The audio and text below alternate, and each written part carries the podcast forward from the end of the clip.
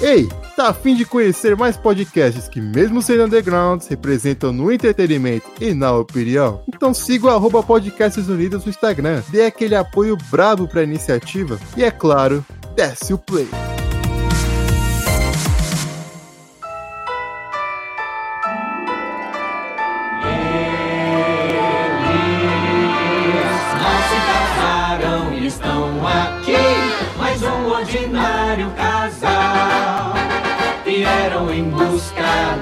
Vida mais banal. Banda e visão. Hey, hey, pessoal, sejam bem-vindos ao 62 MaguilaCast, o 62 de muitos. Eu sou a Alane falando diretamente da casa vizinha e WandaVision só não é nota 10 porque não teve referência a Alfio é teimoso. Teve sim, maluco. Você tá, você tá louco, você tá louco. Bom, aqui é o, aqui é o Aqui é o. Falcone. Aqui é o Alone, exatamente. Caralho, tio. Bom, aqui é o Gimel falando diretamente do túmulo de Walt Disney e a cultura do pós-crédito tem que acabar, cara. Não aguento mais. Ah, vai se porra. fuder, Delcio. Ah, eu tenho que concordar com ele, mano. É só pular, gente. Eu, não- eu descobri que tinha cena pós-crédito no episódio 5. Então, tá vendo o problema aqui, isso dá? Chato. Aqui é o Jabulô, diretamente de Cotia. E aqui no MaguilaCast estamos a zero episódios sem discussões entre o Alone e mim. Nosso recorde é de zero episódios. Exato. Aqui é o Léo falando diretamente de Nova Jersey e essa galera de Westview aí é tudo um bando de ingrato, velho. Ela foi lá, aumentou a economia, botou o PIB lá em cima e só por causa que ela tirou a liberdade da galera, de repente ela é má. Porra, te escravizei, mas agora você não passa fome. Tem uma galera no Brasil que é realmente considerar. Ih, pão dos skates. Eu sou o El Sá. Hoje a gente vai falar de WandaVision, que não é só uma série, mas sim várias. E a Rebeca, diretamente do Porão da Vizinha Engraçada. E eu gostava mais da Wanda do X-Men Evolution. Ah, é, vou ter que concordar, hein. Ela era gótica, ela era maneira. Muito bem, ouvintes. Essa semana estamos aqui para falar do mega lançamento aí da Disney Plus, o início das novas séries da Marvel, tudo que a gente vai comentar aqui sobre WandaVision ou WandaVision. É, ah, tá aí, uma boa primeira pergunta. É Wanda ou é Wanda? Pra mim é o Wanda por causa do X-Men Evolution, justamente. Mas lá ela era Wanda? Sim, mesmo traduzido era o Wanda. Ok, então, WandaVision. Veja. Recadinhos.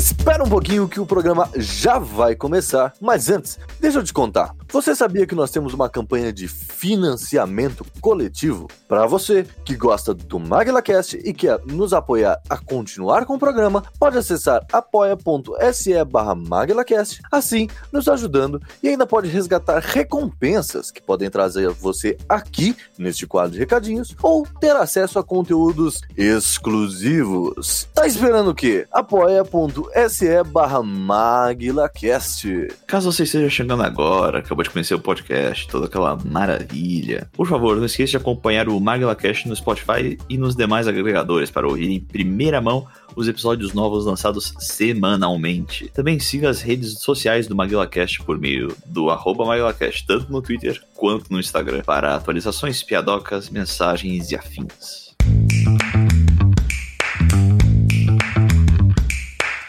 Mas calma, calma, calma, calma, calma, que ainda não acabou. Que a melhor forma de nos ajudar é com o coração. Se tu curte o MaguilaCast, faz a boa aí pra nós e compartilha o programa pros seus amigos, familiares, namorados, amantes, esposa, papagaio, periquito, tartaruga, hamster, gato, cachorro, lontra, cavalo, macaco, sagui, onça, borboleta, boi, jaiga, catuana, canarinho, sabiá, mico, dourado, peixe, boi, jacaré, escorpião, aranha, mosca, a mosca na velha a velha fiar. Faz esse esquema piramidal aí, dá broderagem aí pra nós, que eu te dou um abraço. E você pode cobrar.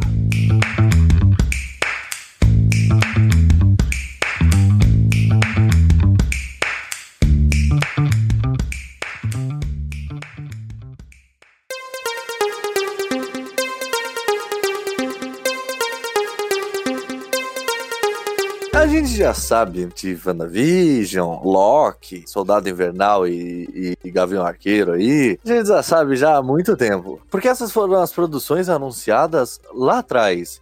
E isso é bem interessante pro universo MCU, porque a gente estava acostumado com os filmes. Agora a gente vai ter que se acostumar com novas, eh, novas produções no sentido de outros formatos, né? E claro que a gente já tinha Agentes da Shield, aquela Lendas da Manhã que ninguém assiste. Ih, já cagou no pau, já cagou no pau. O quê? Legends of Não é? Tomorrow é da DC. Ah, tá vendo? Ninguém assiste mesmo. Nem sabia o que que era esse negócio. Acho que eu posso falar, posso falar a minha versão alternativa de entrada aqui, que era: se o programa é sobre o universo Marvel e ninguém conhece o universo Marvel, será que ainda é um programa do universo Marvel? Caralho, isso seria uma puta entrada, viu? Realmente. Então, então deixa, deixa aí no programa, Jabulô, não corta não. Não, mas o que eu quero dizer é que assim, o, o Agentes da Shield é, é uma série bem ruinzinha e ela muda algumas coisas, né? Tipo, é MCU, mas eles, tipo, que nem o Murphy lá que morreu, mas lá ele voltou meio. Mas o Agents of Shield não vai ser desconsiderado? Que tem muita coisa diferente. É, mas, mas não foi. Agents of Shield não foi nem a primeira série da Marvel, foi Mutantes da Record. É verdade, é verdade. Foi um, foi um consórcio, foi um consórcio, foi sim.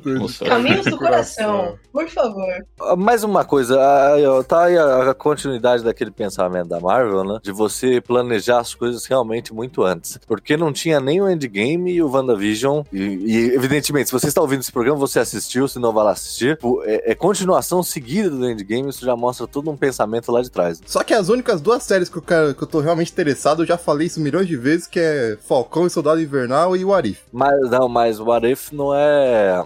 Não é MCU. Não, é canon sim, é canon, Arif, pelo que eu sei. É canon? É É, mesmo? disseram que ela, ela conecta com o Doutor Estranho 2 aí. Ah, é, porque o Arif, a ideia vai tá ser bom. uma série animada contando versões alternativas do universo. Que em vez de ter o Capitão América, vai ser a Capitã Britânia com a Agente Carter. Grande, grande. Melhor personagem feminino. Pra mim, é- vai ser a melhor série possível, mano. Só a ideia já é fantástica, mano. Esse WandaVision, na verdade, é uma parte 1, né? Vai ser, um, vai ser duas partes. Vai ser o WandaVision e a história termina em Doutor Estranho 2. hein? Então, e tanto que as gravações dos dois estavam conjuntas. Não, a ideia era lançar o WandaVision agora, agora em março, como saiu, e o Doutor Estranho 2 ia sair dois meses depois. Só que aí, pandemia, né? É, mas isso foi um bagulho também que eu lembro até uns meses atrás. A gente tava meio desesperançoso com o WandaVision no sentido de que nunca ia sair. Que foi adiado tantas vezes. Aí está, velho. Tava, você não Eu lembra? não. Eu me Isso teve em gravação de, de MaguelaCast, inclusive. Ah, foi no do, do- da pandemia que a gente gravou? Cadê meus filmes? A gente Eu não falou lembrava que tinha sido adiado. Foi, foi. Durante a produção, eles pararam. O que que não foi adiado também? né? É verdade, Não, não. Exatamente, sim. Mas você teve uma pausa e aí o, o Doutor Estranho 2 aí não, não voltou a gravar até hoje. Não, ele voltou sim, o Doutor Estranho 2 voltou a ser gravado em novembro do ano passado. Todas aquelas um bilhão de restrições de coronavírus, mas eles estão quase finalizando as filmagens, pelo que eu sei. Só que o filme agora só sai próximo ano. Não, é só 2022, exato. Quais vai ser as próximas séries em sequência? Vai ser Falcão, Loki. É, Agora que a gente tá gravando, agora que a gente tá gravando esse programa, o Falcão sai próxima semana. Não é amanhã que sai? É, acho que é justamente no dia que sai o Snyder Cut. Nossa, é. Nossa, Vai ser embate É embate de bingo, titãs. né? Bingo no MaguilaCast. A gente não consegue ficar um programa sem falar dessa merda. Exato, exato, exato.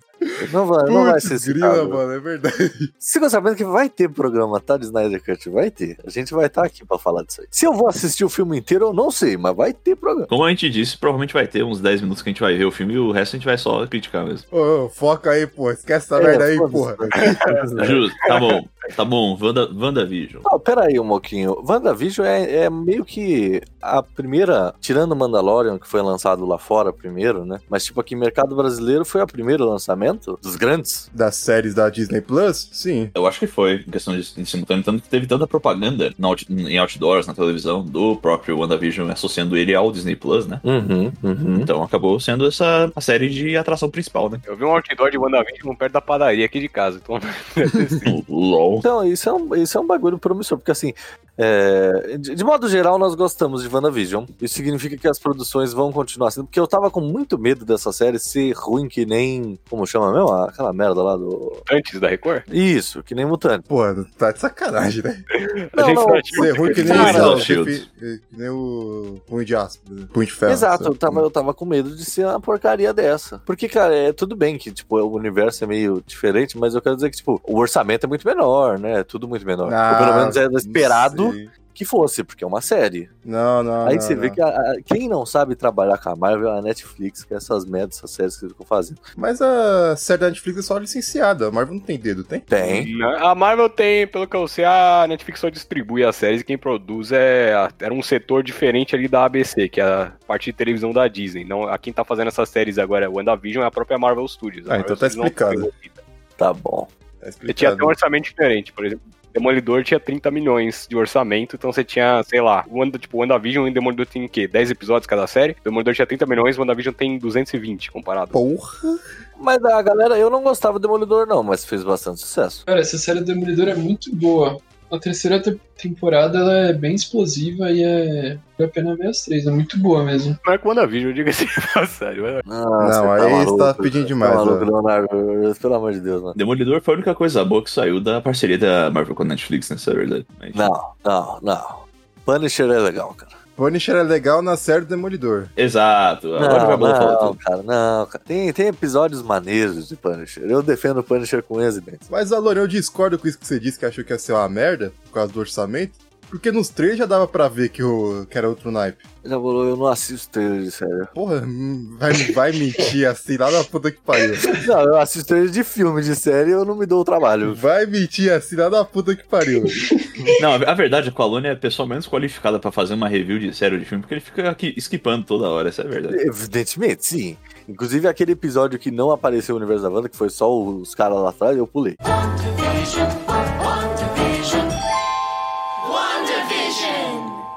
Vamos voltar lá pra uma coisa que o Edelso não viveu. Rebeca também não? Eu vivi, eu vivi, eu vivi depois. Eu vivi depois. Não, mas não é a mesma coisa, não é a mesma coisa. Quando a gente foi ver Endgame, o Alone, o fiscal da, do. eu sou mesmo, eu sou fiscal mesmo, porque, pô, eu gastei dinheiro nisso aí, maluco. Eu, eu, esperei, eu contei os dias, cara. Se eu te contar que eu vi no torrentzão brabo, você vai ficar puto comigo? Não, já bolou, porque você, você, você viu nesse por não poder ir assistir no cinema, que é diferente. Eu queria, pra gente entrar na história, eu quero voltar lá para o endgame, mais especificamente pro final do endgame. Porque isso foi uma parada que eu fiquei me perguntando depois. Já que eles têm todas as paradas do universo compartilhado, tal, de tudo tá conectado, tal, tal, tal, a mesma história, blá blá blá. Então a gente tem que ficar procurando as pontas soltas que eles deixaram para produzir mais coisas, né? E eu tentei é, voltar na minha memória, o que nem sempre isso é positivo. Ainda bem que você sabe. É, se já deixava indícios de que ia ter essa parada, essa conexão com WandaVision. Há de, por exemplo, uma cena que eu acho muito impactante pra, pra continuidade dessas séries, que é o velório lá do Homem de Ferro. Ela tava lá? Tava. Tava nada? Tava Tava, assim, pô. porra. Ela tava lá com. Ela tava lá, até conversou com o Gavião Arqueiro. No final, ela tem uma cena que ela tá. Os dois conversando ali no velório e tal. e ela- e eles estão falando sobre o Visão que morreu. Tem outra pessoa que eu falei que não tá, que eu percebi que não tava lá. Eu falei, nossa, por que não? Quem que não tava lá? Nossa, é que tem todo mundo nesse filme, né? Ô, cara, tem elenco, 230 Primeiro, eu quero, primeiro eu, quero, eu quero fazer uma adenda aqui. O Alone zoou a Rebeca, falou que ela não cresceu no bagulho e ela sabia que a banda tava no velório, mas ele não sabia. Eu só disse. Ah, por que, maluco? Eu Ah, sou a, vi- a sujeito. minha vida é corrigir o Alone no podcast. É Se fosse só a sua vida, tava bom. A Rebeca é emoção. um grande errata que vem em anexo ao Alone. Eu sou um sujeito coração, entendeu? Porra, Coração é. Essa é o cara boa, essa é boa. pagou, do, pagou do, da minha franquia, meus filmes, eu cresci e não sabia. Eu não fico me atentando a pequenos detalhes, sou um cara do, do macro. Macro, macro. É, é, é- essa é a sua palavra pra Essa é a melhor desculpa pra ser ignorante. Eu sou um Exato. cara. Tinha, tinha que fazer, a- tinha que fazer a camisa com a cara da Alone escrito Eu nunca errei. Exato. E atrás estar escrito, nem nunca errarei. Nunca errei. Não, não, não, tem que ser a frase do professor Girafales. Só errei uma vez, quando achei que tinha errado. Exato. É, esse, esse- Voltando no endgame, assim, existia assim uma galera, por exemplo, eu que, assim, eu, o Jabolou, o quanto ele, ele cresceu com DC, esse cara, assim, tipo, eu com Marvel, no caso, eu sabia que nos quadrinhos ela tem essa história de ficar É porque louca. você é o e- cara, o lado ruim da coisa. E Isso é uma parada, é verdade, Léo. Isso é uma parada que a internet comenta desde que ela apareceu na Era de Ultron. É, cara, ela tem esse lado dela de que tipo, ser uma história muito esperada, que é a melhor história dela, que foi ela é, ficando, perdendo, tipo, é, lidando com esse luto e.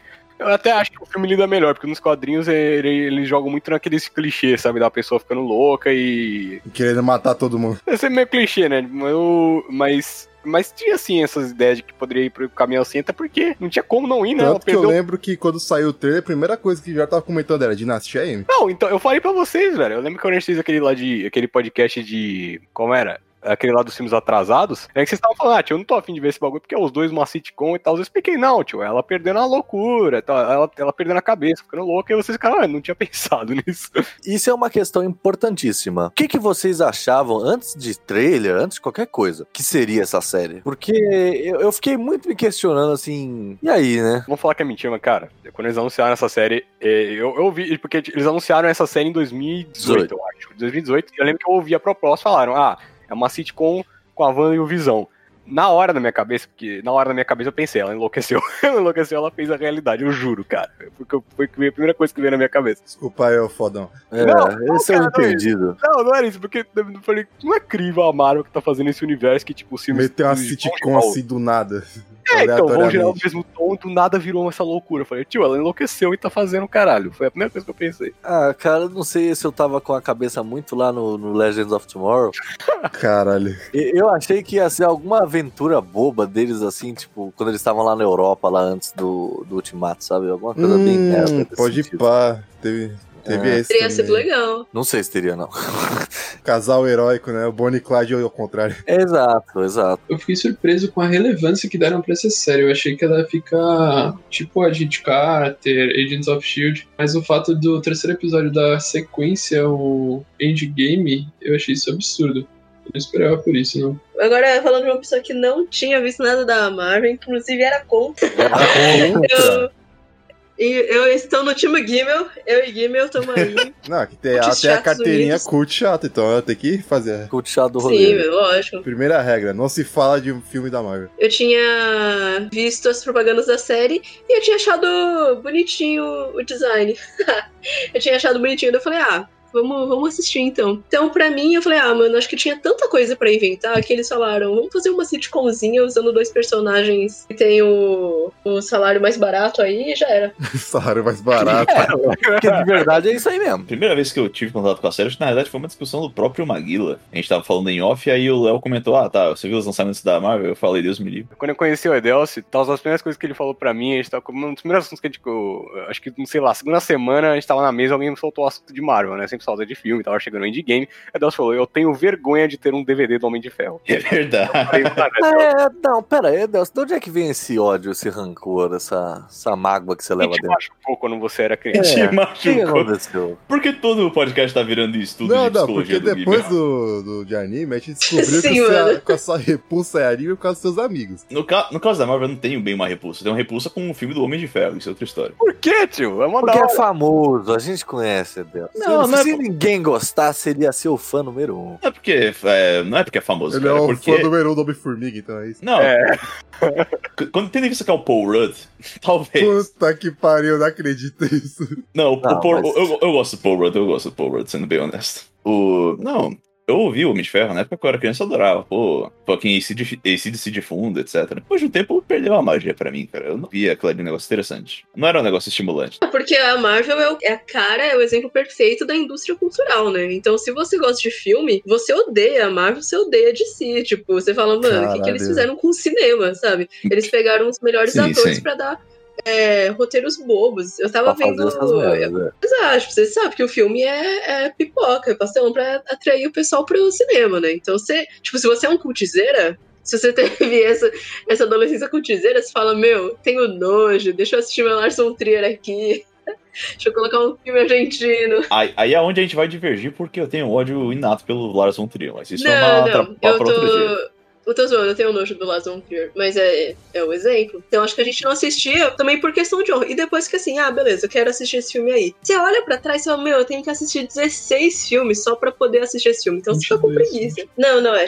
Isso quando não era 22, quando eu estava no meio ali da minha adolescência. Fala, pô, guerra civil, que maneiro. Eu falei, ah, legal, acho que eu posso assistir esse filme. Não, você não pode assistir esse filme. Você tem que assistir tantos filmes antes. Eu, ah, tá. Ah, Então, não, tipo assim. Obrigado. Isso é, uma, isso é um ponto positivo pra por exemplo, esses filmes que hoje em dia a galera fala que são ruins, que era o Hulk, até o primeiro Hulk, mas o, o- o Incrível Hulk e tal, o Homem de Ferro, que eram filmes que você podia simplesmente sentar e assistir que você ia entender. Eu acho, que, eu acho que tem uns lançamentos standalone aí, por exemplo, tipo Guardiões da Galáxia, eu acho que é bem solto na dele. É uma franquia que você pode ver sem ver os outros Sim. Guardiões da Galáxia eu assisti de boa. Só que o problema, eu assisti o Guardiões da Galáxia tão antes, e eu não vi mais nada da Marvel, eu achei maneiro o Guardiões da Galáxia e tal, que quando eu assisti depois, tipo, agora há pouco, né? Porque primeiro eu vi WandaVision, aí eu falei, ah, interessante, eu comecei a assistir é, os filmes da Marvel. Eu já tinha esquecido completamente que tinha Joia do Infinito lá em Guardiões da Galáxia, eu tinha esquecido que o Thanos era o Thanos, entendeu? É, é verdade isso que você fala, porque eu realmente acho que é uma franquia que já tá tão lá na frente que agora entrar realmente é difícil, por causa dessa, dessa quantidade de coisa, assim. Embora eu não ache É que é difícil. tão. Não acho que é tão. Não é tão, tipo. Como fala? É, Os filmes são bem. Tipo, aque- aqueles plots é muito simples pra. Não é, é muito simples o negócio. Sabe? Tem um vilão, vamos bater nele. Mas não. Mas é realmente é um, é um ponto. A gente traz a Rebeca aqui pra alfinetar a gente, mano. Primeira coisa que ela fala, ah, essa porcaria de Marvel de si que estragou o cinema. Deu dois tapas na nossa cara. Não, aquela eu, vou, pá, eu, pá. vou, eu, eu, eu vou admitir que eu não concordo, mas eu cansei de discutir isso. É, é entendível, bem entendível, na realidade. Mas, mas é, no caso, voltando ao negócio, cara, acaba sendo muito mais direcionado só a questão do Homem de Ferro em geral, cara. Mas eu só, tipo, perdi o interesse com algumas partes da série, tipo, sei lá. Ah, passava um, um Capitão América 1 na televisão, ou um Soldado, Inver, um Soldado Invernal, o que for. Eu parava e assistia, mano. Eu achava da hora. O Capitão América, pô, interessante e tal, toda a questão da transformação, o universo dos anos 40. Achava legal. Mas eu não ficava investido, cara. Então, o- quando o Leon apresentou a questão da série, ele falou: olha, tem esse bagulho do WandaVision. E ele falou que ia ser sitcom e tal, ia ser basicamente isso. Eu vi dois potenciais. Um, pode ser interessante pela homenagem às velhas sitcoms. Ou dois, pode ser bom no sentido que o Léo normalmente identifica como sendo bom. Aham. Então, de qualquer forma, eu vou ganhar com isso. Quanto mais meme, melhor. Foi uma puta ideia a gente trazer dois cursos pro programa hoje, porque realmente a gente tá tendo um papo de WandaVision que ninguém tá tendo no Brasil, que é, será que Marvel destruiu o cinema? Mas destruiu, gente, destruiu. Vamos concordar que destruiu. Mas teve, teve até, acho que o Scorsese falou, foi um grande diretor Foi. que falou, né? Que, Foi, É, foi então, mesmo. exatamente. Isso daí é, é velho já. Mas acho que esse é um lance interessante, porque WandaVision, por ser outro formato e ser Vai ela destruir a parece um série pouco agora. mais descolada. Então, assim, às vezes eu queria assistir alguma coisa da Marvel só pra saber, porque todo mundo fala, comenta, né? E eu falei, putz, tem, tem bastante coisa, só que eu não posso assistir agora um Vingadores sem ter assistido os outros. E quando teve o WandaVision, eu falei, cara, acho que agora eu posso ver esses personagens que eu sei que são legais, sem todo esse estigma de ter que ir assistir 22 filmes, sabe? Mas funcionou pra você, por exemplo? Que começou a ver, sabe? Você viu um aqui, um ali, você viu essa série e você achou que funcionou bem? Inclusive, você não fez a coletânea que eu, que eu falei pra você assistir? Você não assistiu a, o, os filmes que eu falei? Ah, é, então, o Alone sabe que eu já tava pensando, né, que, pô, quarentena, eu falei, ah, acho que eu vou começar a assistir esse- essas sagas, né? É, Mas eu acabei vários. não vendo. É, então, eu assisti o WandaVision é, a partir do quarto episódio. Quando tinha lançado o quarto episódio, eu assisti os quatro. Acho que foi isso, né? Acho que Não, tinha a gente assistiu os dois, os dois primeiros. E aí você gostou muito, que era sitcom e tal, era um bem, bem simples, tinha uma pegada de mistério que era legal. E aí no terceiro é que começa a juntar com a linhagem mais antiga. Aí depois desse você ficou meio perdida e aí É, que assim, eu sempre. Eu não me incomodo em assistir essas coisas com o Léo, meu namorado, porque ele me explica. Então ele vai me explicando na hora. Então quando surgiu aquela cena lá dele surgindo no hospital, daí o Léo falou: olha, isso daí é um negócio lá que aconteceu. Aí eu falei, pô, interessante, acho que eu vou assistir o filme então pra entender melhor a Wanda tudo mais. E aí eu fui gostando de outros personagens também e fui assistindo tudo durante as semanas em que ia lançando os episódios. Então não, não fez muita diferença não, mas é porque eu, eu sou muito sentimental. Então eu já fiquei totalmente envolvida ali. Ele falou, ah, é porque ele morreu. Deu, ah, meu Deus, tadinha. É duro mesmo, né? Inventa aí a porra toda. Mas isso é um negócio que a Marvel sabe fazer, por exemplo, ao contrário da concorrente. Da concorrente. Da concorrente é Você triste. tem, não, só, não só da concorrente, mas eu vejo isso em muitos estúdios, que é, por exemplo, eu vejo isso no. Qualquer, qualquer coisa que você vai ver hoje em dia, parece ter aquele bagulho de vamos fazer um universo, sabe? Aham. Qualquer filme de, de franquia que você vê, e os caras estão tão preocupados em fazer a franquia de universo que eles esquecem o filme. eles esquecem de contar a história. Exato. Aí você pega um, um- qualquer coisa da Marvel que eu sinto que o universo é um negócio que tá secundário. Ele tá rolando, O mas. filme funciona, independente, né? Exatamente, você tem uma história com começo, meio e fim ali. Eu vi muita gente reclamando até do WandaVision falando que queria que tivesse mais construção de universo, queria que tivesse mais referenciazinha. Eu falei, pelo amor de Deus, não. O filme tem que funcionar, a série tem funciona sem essa porcaria. Também se fosse só a sitcomzinha, também eu nem ia reclamar, porque tá bem legal ver eles referenciando as outras séries também. Se, se não tivesse nada relacionado aos outros, às outras outros filmes, né? De antes, e também seria uma boa série, eu acho. Então, essa é a possibilidade da série do Loki, na verdade, né? Porque a série do Loki vai ser spin-off completo. Ele não tá vivo, ele já ele confirmaram que tipo, morreu, aquilo ali é só um spin-off, não, não vai entrar na história. E vendo o WandaVision do jeito que foi, é capaz que seja meio que a mesma atuada. Mas qual é o Loki que vai vai estar nessa série? O Loki que pegou a, o Tesseract ou o Loki que morreu? Não, o que pegou o Tesseract. É Delcio Rebeca deve estar ouvindo isso pensando, pelo amor de Deus. Fe- felizmente eu tenho backstory porque eu vi o primeiro Thor. Maravilha. Brincadeira. Não, Brincadeira, tô zoando, tô zoando, tô zoando. eu achei que você realmente achava. Não, não. o- A única coisa que salva a saga Thor é a Cat Dennings. E só isso mesmo. É, seu desgraçado, você fala que você não gosta, mas você assistiu Thor 2, maluco. Você tem que ter muita vontade. eu não assisti o Thor 2, maluco. Eu não assisti o 2, assisti o 1. Nossa, Thor 2 é uma merda, vai É, tomar o Delcio chegou e falou assim, eu odeio esse filme, eu vi Thor 2 e... Exato, puta que pariu, mano. Na moral, Thor Eu 2 tava assistindo Thor 2 hoje de manhã, velho. Eu nem é terminei, eu nem me deu muito trabalho. ruim, mano. não termine, não termine. Mas é isso que eu acho foda, sabe? que Eu fiquei muito surpresa quando eu vi que a Natalie Portman fazia esse, esse filme. Aí eu falei, mano, eu odeio a Marvel, mano. Por que, que ela tá estragando os atores que ganharam o Oscar, sabe? e aí você vê o filme, mano, tem o Idris Elba, tem o Anthony Hopkins, tem a Natalie Portman falando porra nenhuma, com zero expressão. Eu falei, mano, que Sim. serviço que é pro, pro currículo que eles montaram com tanto afinco, mano. Cadê o porra do Hannibal Lecter aí, velho? Sumiu. E ó, Rebeca, pra você piorar a situação, ela é o novo Thor. Sim. Quê? A mente da Rebeca bugou agora no nível. É que é o nome daquele ator mesmo? O... Chris Hemsworth. Isso, esse rapaz. Esse rapaz aí. Rapaz, é Ele, ele vai se aposentar como Thor e na história, seguindo mais ou menos a linha dos quadrinhos, a Natalie Portman vai ser a nova Thor. Ah, mano, ela é muito sem sal. Puta merda. É isso que eu falei. Eu não ia gostar dessa mina. Eu só gosto, só tenho empatia com essa personagem porque é a Natalie Portman que tá lá. Porque senão, mano, não faz sentido eles se apaixonarem. Não faz, nada faz sentido. Ó, e, e na boa, se isso não for muito bem construído no próximo filme do Thor, isso aí não vai fazer sentido nenhum. Então, mas isso, eu acho que isso que você falou, Alane, não tá confirmado. Essa, a Natalie Portman, ela pode ser o Thor, mas ela pode não ter pego o fardo de Thor, por exemplo. Ela pode ser um Thor em um universo paralelo. Não só isso, estão dizendo que tem uns rumores aí que ela não vai passar nesse filme, cara. Porque a história que eles estão adaptando os quadrinhos da Thor, ela tem câncer. E ela não, não e tal, e é uma história mega triste, o cacete, então. Eu Ô, acho. irmão, eu, eu vou mandar a imagem aqui do tamanho que a Natalie Portman tá, que já refuta qualquer argumento.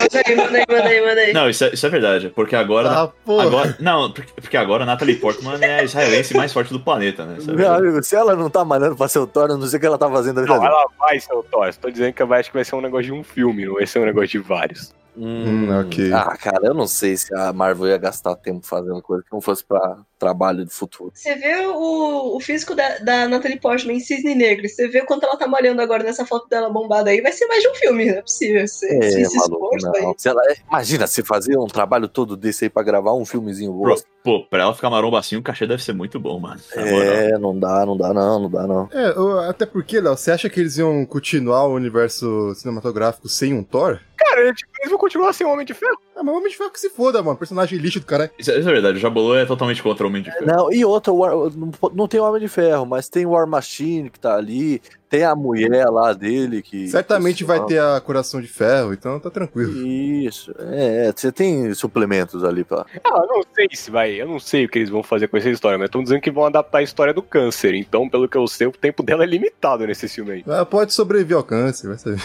Vai é, fazer que nem o Walter White.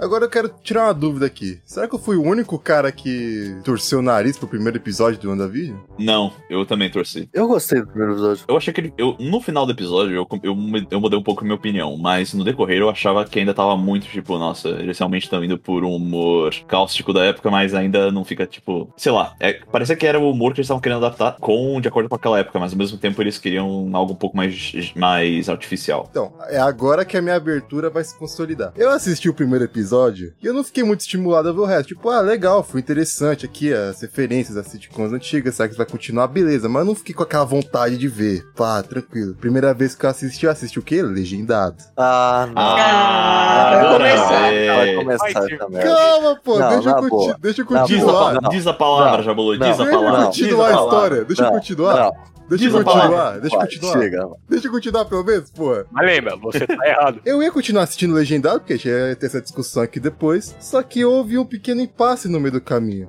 Eu abri um vídeo do YouTube no celular, não tem adblock, começou a tocar o trailer dublado. Mariana Torres e Eduardo Borghetti, fazendo a Wanda e o Visão. Eduardo Boquete, é o nome Borghetti. Borghetti. Borghetti. Não vamos cair na mesma piada de alguns programas atrás, não. É, porra.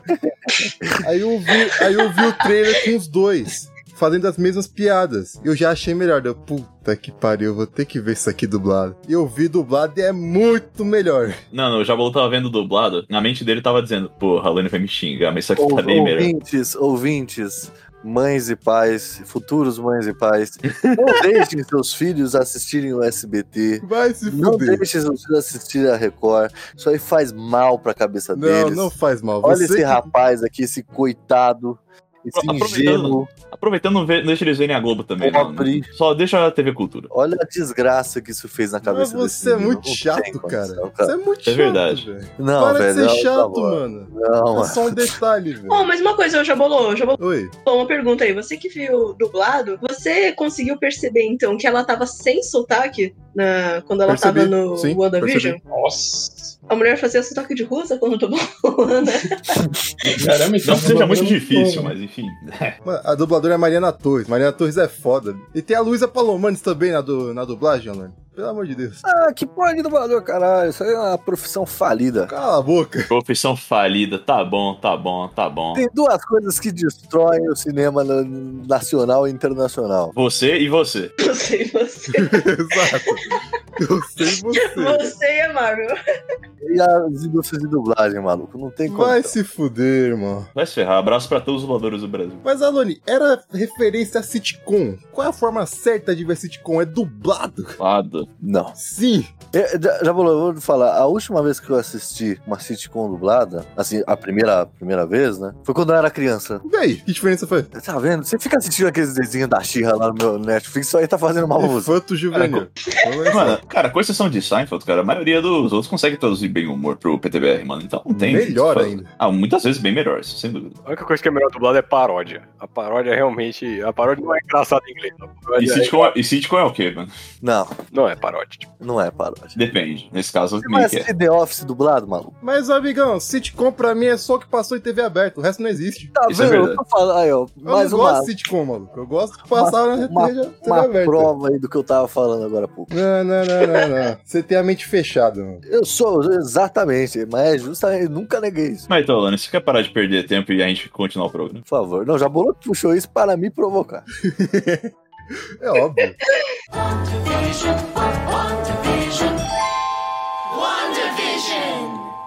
A série ela começa, a história da série ela começa diretamente seguida do da volta do era Blip o nome? Eu já nem lembro, mais. Foi estabelecido blip no Homem-Aranha 2. Chamavam de blip. Então, a- a- o Homem-Aranha, essa série, ela é antes ou depois ou durante o Homem-Aranha 2? ah, deve ser ali no mesmo período ali, porque o Homem-Aranha 3 vai ser afetado por essa série, né? Infelizmente. Infelizmente é melhor.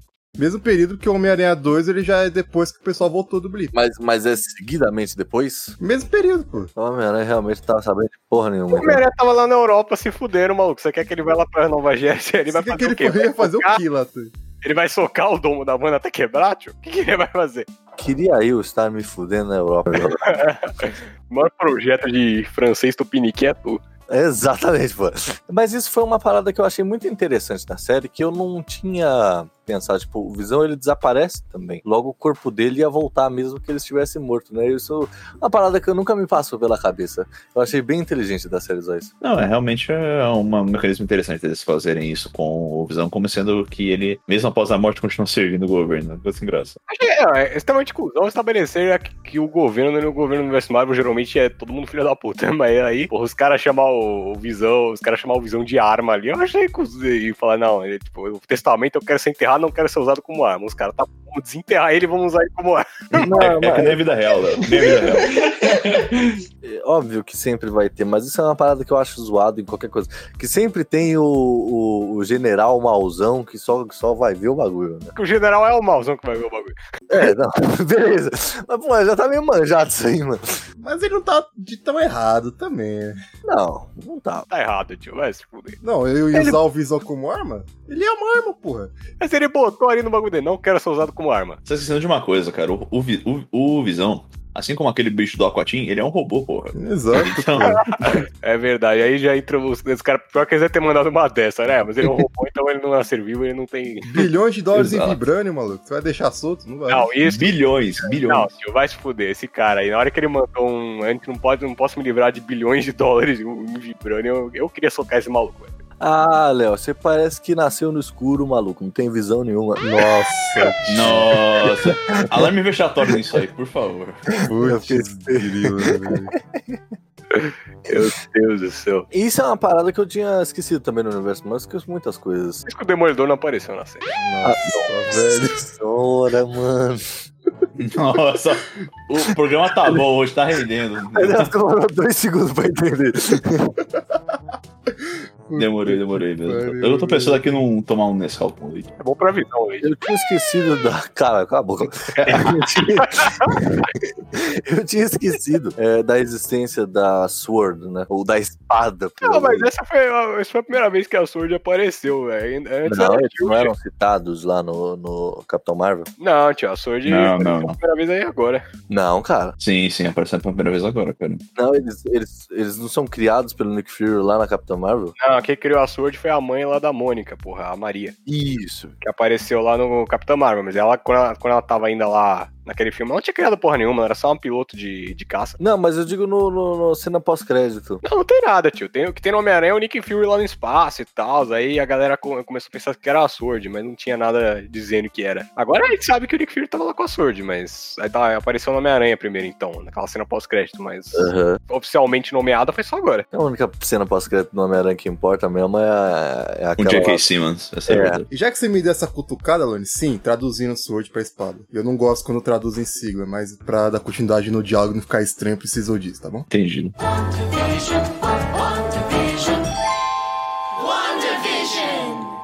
E, e- e voltando, na verdade, pro episódio 1, já volou. Diga. Eu, a série me comprou já no primeiro episódio, cara. Porque eu achei muito engraçado e muito divertido. É, toda aquela parada, né? Tipo, várias, o primeiro episódio, se eu não me engano, é mais referência à feiticeira, né? Ela usando lá a magia dela pra tentar cozinhar os bagulhos. Eu achei, tipo, tudo muito assim. Porque a de início eu achei que ia ser uma série mais boba. eu Não pensei que ia ter tão importante assim. Eu gostei pra caralho da dinâmica ali. Um casal exótico que tem que esconder o que são de verdade numa cidade. Exato. O que eu mais gostei na série foi. Eu, eu, tipo, eu, eu ouvi que falaram. Eu lembro quando anunciaram, tinha esse rumor de que ia ter uma vibe meio terror, e realmente tem, que é um, tem um negócio creepy no ar. Você sente que tem algo de errado o tempo todo. Isso que eu, eu tanto os episódios favoritos acabaram sendo os três primeiros, porque é quando você sente essa vibe de ter algo muito errado aqui. Sabe, tem algo. Sim, pra mim foi, foi quando parou de ter essa vibe que ficou meio ruim a série. Os três primeiros episódios seguiam esse formato de ter uma sitcom, mas sempre tinha alguma coisinha errada, algum tom de mistério. Nunca era verbalizado, era só um negócio que tava ali. E aí as pessoas ficavam engajadas e você sentia um medo. Eu sentia um medo fudido. Aquela cena da apicultora é muito doida. Não, tem uma cena que realmente eu fiquei. É, mano. Caralho, eu lembro eu tava vendo com a minha irmã a série e tal, na hora a gente viu um caralho, porque a gente, na hora que no episódio 3, que o Visão fala, acho que tem algo de errado aqui e tal, ele tá falando com a Wanda, aí do nada corta e edita a cena, tipo, não, tá tudo Sim, bem. mano. Sim, Que velho. bagulho sinistro, velho, eu peguei. Mas esse, esse, o apicultor saindo do bueiro lá, que eu, sinceramente que eu dei um pouco de, de risada do cara saindo do bueiro. Mas, Sim. é, Caraca, o Dani tá de parabéns. mas assim, não levou, pra, não levou a lugar nenhum essa cena aí também, né? Não, levou. Foi o seguinte, ela, ela saiu, ele saiu ali, além de ser uma conexão com o que a gente ia saber depois, né? Que Uhum. invadindo ali, é, foi aí que ela meio que decidiu ficar grávida, né? Tipo, ela tava lá, eles saíram, aí ela olhou aquilo e falou, não. Aí foi a primeira vez, acho que rebobinou tudo. Daí ela, pô, eu tô grávida e tal, tipo assim.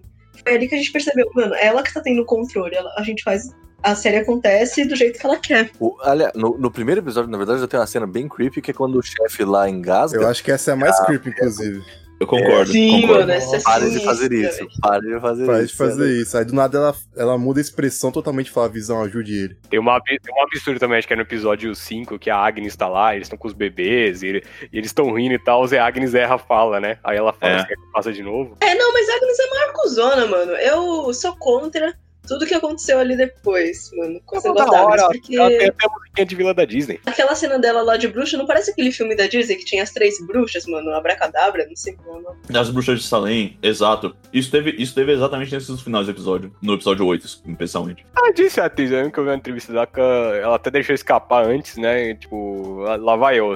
É, Tipo, ela deixou escapar antes que ela, ela- ela se inspirou em bruxas pra interpretar a personagem dela antes de todo mundo saber que ela ia ser a Agatha Harkness. Ué, Como eu sou retardado e li os bagulho da Marvel, eu, sa- eu, eu, eu manjava que tinha a Agatha Harkness, que era uma das personagens importantes da Feiticeira Escarlate. Quando eu vi que o nome dela era Agnes, eu falei, ah, isso, é- isso é o top do Obito, sabe? Tem, tem, tem, tem só spoiler, guys. Mas uma, um, tem uns trem assim que eu achei meio desnecessário nessa parada, porque, por exemplo, o episódio do Halloween, que o Visão começa a ir pra bairros mais afastados, né?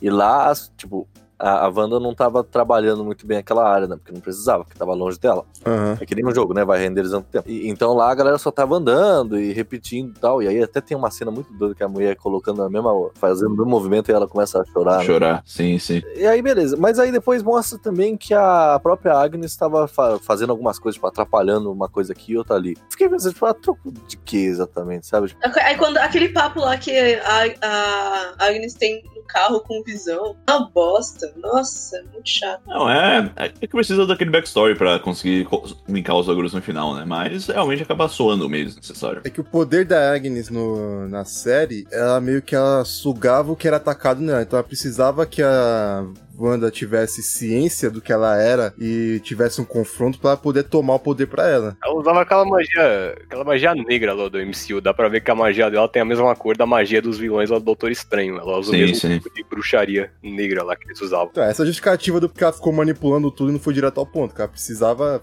gerar o confronto entre as duas. Porque senão ela Sim, só sim. tava lá metendo louco mesmo. É, você tava shitpost no bagulho. né? É. é zoei. É que Exato. foi, acho que foi por isso que estragou naquele episódio do Halloween que teve o final.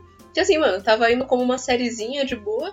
Aí do nada, entra, ela descobre aquele porão e aí começa aquela musiquinha dela, tipo, ah, foi a Agatha o tempo todo. Só que você fala, aí era pra ser muito bom, também. só que ao mesmo tempo, tipo, você fala, mano, então por que que você tava fazendo isso, Agatha? Tipo, qual era o lance então? Que eu pensei, ah não.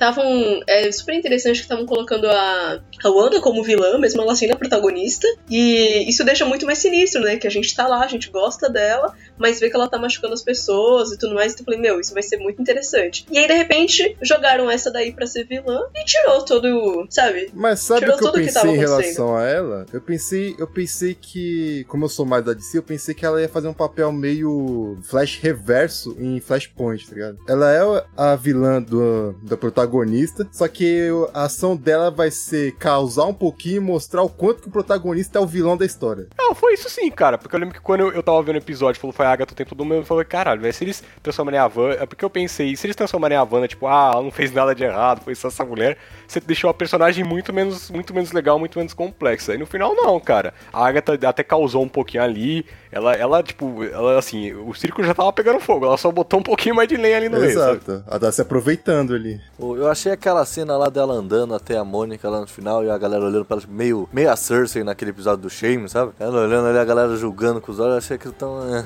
Acho que, foi, um- acho que foi um encerramento razoável, considerando aquela, toda a construção que tava até aquele momento. Não é. É estereotipado? Sim, mas não ficou ruim dentro daquela Eu construção. gostei, eu gostei daquilo, sabe por quê? Aquilo ali é X-Men, pra cacete. Isso é verdade, sim, Alex. total. Na maior parte dos episódios, na verdade, eu fiquei correndo atrás das referências, sendo bem honesto. Sim, dava prestando atenção na plot, mas a que acabou me chamando mais atenção era toda a questão de construção, né? Porque, como o Alone comentou no início, né? Tem a pegada da feiticeira tal, pega as tropes de sitcom de cada momento acaba trazendo. Ah, a plot do chefe indo pro jantar. Isso aí é bagulho clássico do Genie é um gênio, tá ligado? Não tem muito o que falar. Isso acabou chamando bastante atenção, por mais que fosse o negócio. Ainda mais que não fosse, digamos assim, ah, tá de acordo com o que supostamente era pra acontecer na plot, mas é algo que ficou legal. Como um complemento extra além do que a série apresenta, a questão das próprias referências. Eu acho É interessante. que eu acho que já tava bem rico, e assim, a série antes, ela tava com tipo, os primeiros episódios, que foi o que eu acho que engajou as pessoas, teve esse lance de mistério.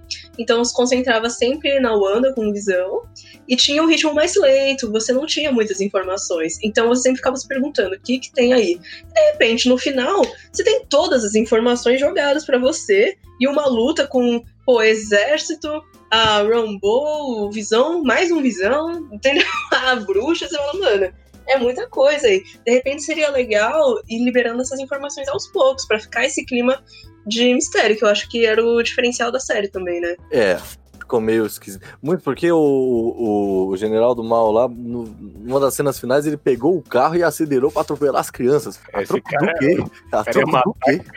Com o carro? Pra quê? O ca- o cara viu que tava dedo no cu e gritaria, ele falou: Ah, tá bom, agora eu vou matar a criança. Agora vai, agora vai. Liberou, liberou. Liberou É, geral. é o- agora é Purge, né? Agora eu posso É fazer o Purge. Exato. Dentro desse domo aqui não existe lei. É. Thunderdome. Exato. E, ó, eu, eu não lembro se eu falei isso durante o programa. Acho que sim, né?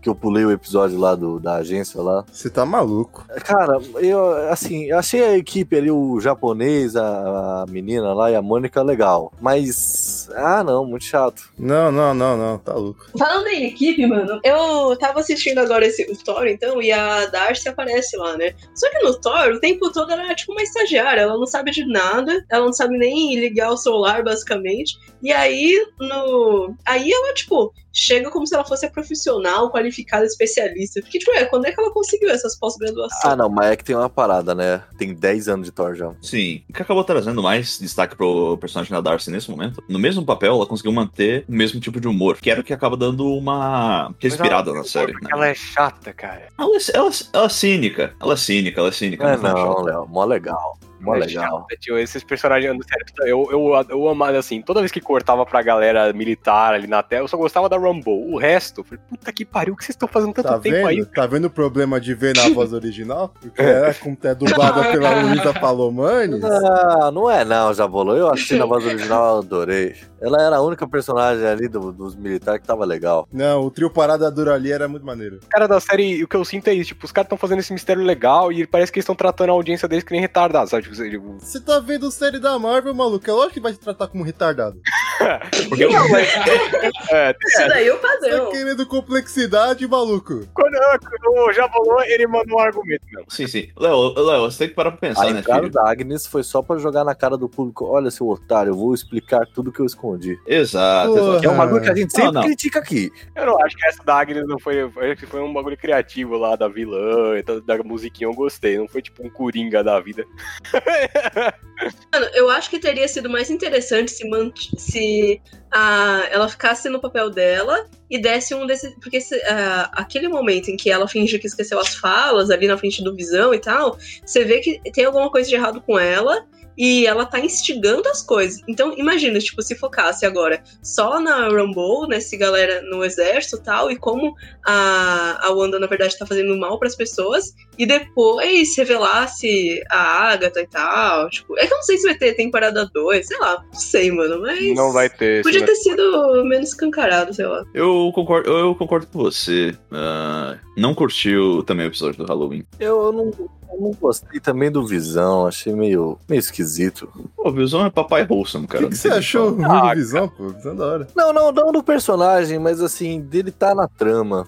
Ué? Faz até sentido. Como assim, mano? Não, não, não, não, não, não, não, não, não, não, não, cala a boca. Ó, eu vou, vou dar um exemplo muito claro. O exemplo seu está errado. Só pra adiantar já. Se aquele ali não, como foi explicado, né? Aquele ali não era. Isso, isso inclusive, foi uma explicação inteligente do porquê que o ator foi mudado, né? É, se aquele ali não era o mesmo Visão, do verdadeiro Visão, né? Irmão dela mesmo, por que que ela viu o Visão cravado de bala lá se ele não era o mesmo cara? Você tá falando, você tá falando do Pietro, seu energúmeno. Desculpa, eu tô confundindo. tá certo, eu Burro, confundi os nomes, é verdade. Isso, tô, tô- eu tava falando do Pietro desde o começo. Aquela realidade ali tá ligada à Wanda, o estado emocional dela. Se ela tem um, se ela tem um desvio emocional na hora, lembra de algo ruim, ela vai acabar inscrevendo ali naquela realidade. Ah, mas eu achei isso aí meio contraditório com o que eles explicaram depois. Até falando do Visão, eu tô puto com a Marvel por ter usado o Paul Bettany tão mal durante anos, porque eu não sabia que o cara era tão bom assim, tipo, de comédia, sabe? De com- Sim, sim. Sim, Pô, o justo, Visão, justo. Ele é um dos meus personagens favoritos só nessa série, cara. E eu vejo, tipo, eu gostava do Visão no cinema, uma puta que pariu, sabe? Isso é uma parada. Eu também, meu, meu nos filmes lá, a Wanda e o Visão ali, e depois ela reclamando que ele morreu, tá cagando e andando. Porque eles não tinham o espaço necessário pra brilhar no- nos filmes, né?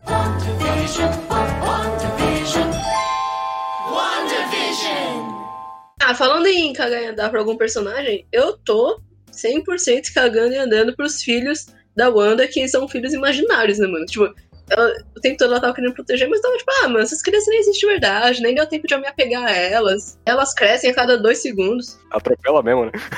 Atropela mesmo. Atropela aí, Cara. mano. Eu falar, se atropelar, ela faz outra. Né? Caralho. Atropela. Nossa, aí foi cruel, hein? Rebeca, na moral. É, eles nunca estavam em perigo de verdade. Eu, então, eu não, eu não achei eles tão relatable, eu não achei eles personagens tão completos, eu concordo com você. Mas eu não acho eles detestáveis. Eles são. Eles são uma questão. Elas são crianças, tá ligado? Eles estão indo com a vibe. Eles estão vendo lá, ah, meu tio consegue ter super velocidade, pô, vou fazer super velocidade também. Mas eles conseguem ter interações, tipo, legais, pelo menos pelo- quando, por exemplo, o Visão tenta atravessar lá a barreira e, os e os bonecos estão começando a ficar preocupados com o pai, tá ligado? É algo que ap- apresenta na série que eu acho que não é um total falta de desenvolvimento, só é, tipo, preguiça, tá Eu ligado? detestei as crianças, mas eu não detestei por causa da culpa da série, né? A realmente detesta criança. Então, se aparecer. É, isso é verdade. Mas não, cara, eu acho que o grande problema das crianças é que assim, tipo, eu entendo, faz sentido ela estar realmente preocupada, verdadeiramente preocupada com eles, se eles iam morrer, se eles não iam. Só, só que pra mim, eu sabia que eles nem existiam. Então, puta, É, então, eu não tava muito. Vocês estão esquecendo o valor emocional da coisa. Não, velho. mas eles existem ali naquela realidade e tal. Exato. Exato. Pra, pra A ela, Mônica, a Mônica fala, na hora que ela tá no computador, as crianças são reais, ela fala, eles são, tipo, ela, fala, ela analisa, ela faz aquela ciência de filme dela, e ela fala, não, mas as crianças, eles têm, lá, yes, science. ele- é, eles têm carbono, sei lá o que, elas são de verdade, ela fala. Não, mas acho que não é isso. Não é tipo saber que ele não existe. Por exemplo, a visão a gente tava ali gostando, mas é porque a gente construiu o relacionamento deles, a gente foi vendo o relacionamento deles crescendo e tudo mais, e as características dele. Agora o Wanda foi tipo assim: vou ficar grávida, vou parir agora, em tipo 20 minutos, tá ligado? E aí, aí as crianças, vou crescer. Então você não tá vendo ele se apegando por ela experienciando que é ser uma mãe. Foi um Justo, negócio bem justo. superficial, do tipo, ah, uh, vou ter que trocar fralda. Sabe? Tipo, não, você é uma super-heroína, e elas já cresceram, você nem trocou fralda, sabe? Pra mim, isso é uma referência completa sitcom que é justamente assim, mano. Ela tá grávida no episódio, para exato. no outro, aí o- aparece dois episódios a be- bebê e depois já tem cinco anos. Vocês Exato, exato. estão uma coisa, porque vocês estão falando que a gente não viu essas crianças crescendo, sendo que a gente viu. É isso que a gente viu. Na- mais rápido do que você Elas imagina. cresceram diante dos olhos, né? Exatamente, diante dos nossos olhos. Quando eu conheci aquele menino, ele era só um bebê. Meu argumento vai até um pouco além, na verdade, Bruno. Porque eu, eu entendo que você tá falando isso, mas, por exemplo, eu sabia que aquele universo só ia existir naquela série e que esse- essas crianças elas não vão existir fora daí, ou pelo menos até a última cena lá, talvez elas, talvez isso mude. Mas enfim, até primeiro momento, eu entendia que aquelas crianças elas não vão existir fora dali. Então, se elas morrerem ou não, Podem existir sim. Tanto que ela tá. Eu acredito que ela esteja estudando a, a magia, né? Chega, pulando um pouco pro final da série, mas ainda falando das crianças. Quando tem a, aquela cena pós-créditos, que ela tá mostrando a magia dela, a gente escuta justamente as crianças falando, as crianças gritando. Sim, Então sim. ela tá em busca de mais poder, mais sabedoria, pra justamente salvar as crianças e, e ter uma existência real delas. Sem dúvida. A questão é a seguinte: a gente tá esquecendo a mensagem principal da série, que é. navio Teseu. Não, com a questão de. Com a questão peri- é perigosa do apego às memórias. Como a memória pode ser ao mesmo tempo construtiva, benéfica, e ao mesmo tempo ela pode ser, ela pode ser destrutiva. Ela tem toda essa característica, cara. Por mais que a gente não tenha visto, não tenha aparecido. Mas isso tem o contexto de que, ah, eles estão experienciando aquilo ali numa base diária. Tem toda a questão das crianças. E eles estão crescendo, tá tendo uma ligação emocional lá deles. Ah, mamãe, papai, videogame, o que for. Pra, pra Wanda, aquilo ali, aquilo ali é a construção de uma memória, por mais que seja uma, memória artificial. Concordo. Só que num ponto aí que também, né, tipo, ok, a gente não se importa muito com as crianças, mas a gente se importa com a Wanda e com... E a Wanda e o Visão se importam com essas crianças. Então a gente. Não fica- tem um, um programa em que eu não queimo meu filme falando que eu não me importo com alguma coisa que eu deveria me importar, velho. Triste, triste final. Mas, tipo, por exemplo, as, pessoas- tipo, as audiências que assistem, por exemplo, você gosta da Wanda e do Visão. E se acontecer algo ruim com as crianças, eles vão ficar tristes. Então você não quer que eles fiquem tristes, sabe?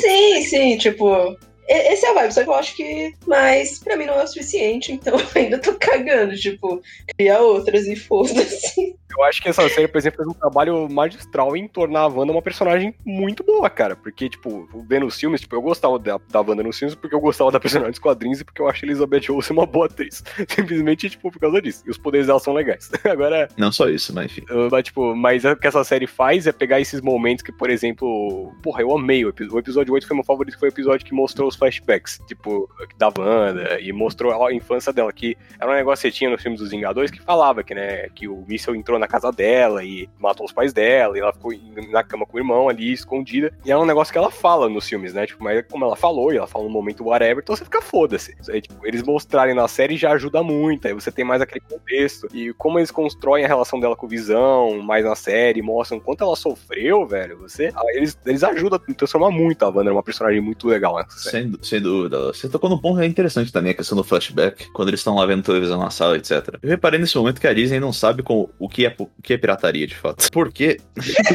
Caralho. Por quê? O maluco chega lá com 30 DVD, que ele teria gastado na média uns 500 reais pra ter tudo aquilo ali Uhum, dentro daquela maleta. Era Ele- contrabandista ali o russo, velho. E ele diz: Ah, eu vou vender isso tudo no dia seguinte. Relaxa. Vai vender pra quem, tio? Ele morava lá no Rio de Janeiro e ia vender no camelô. Isso, exato, e se ele fosse vendendo camelô, ele não venderia a cópia original, ele venderia o piratão pra ele poder fazer mais cópia. Exato, fazer mais Você e mais. tá falando isso daí pra você aliviar sua consciência de baixar o WandaVision no torrent, é? Nada, nada. Eu não tenho, eu não tenho um, assim, um, um, um micron de culpa de. Próxima semana a gente vai ter orgulho de ter baixado algo no torrent. Eu tenho até orgulho. Meu Deus, não tem culpa nenhuma de fazer jogo pirata de PS2 e vender ali no Tabuão. Eu não vendo. Fica bem claro pra Polícia Federal, eu não vendo. Ele só produz, só. Pior que isso não é crime, sendo bem honesto. Só é crime se você distribuir. É, o cara, o cara tá ligado, pra já ter o discurso na língua. pra federal bater Óbvio, mano. porta. Óbvio, óbvio.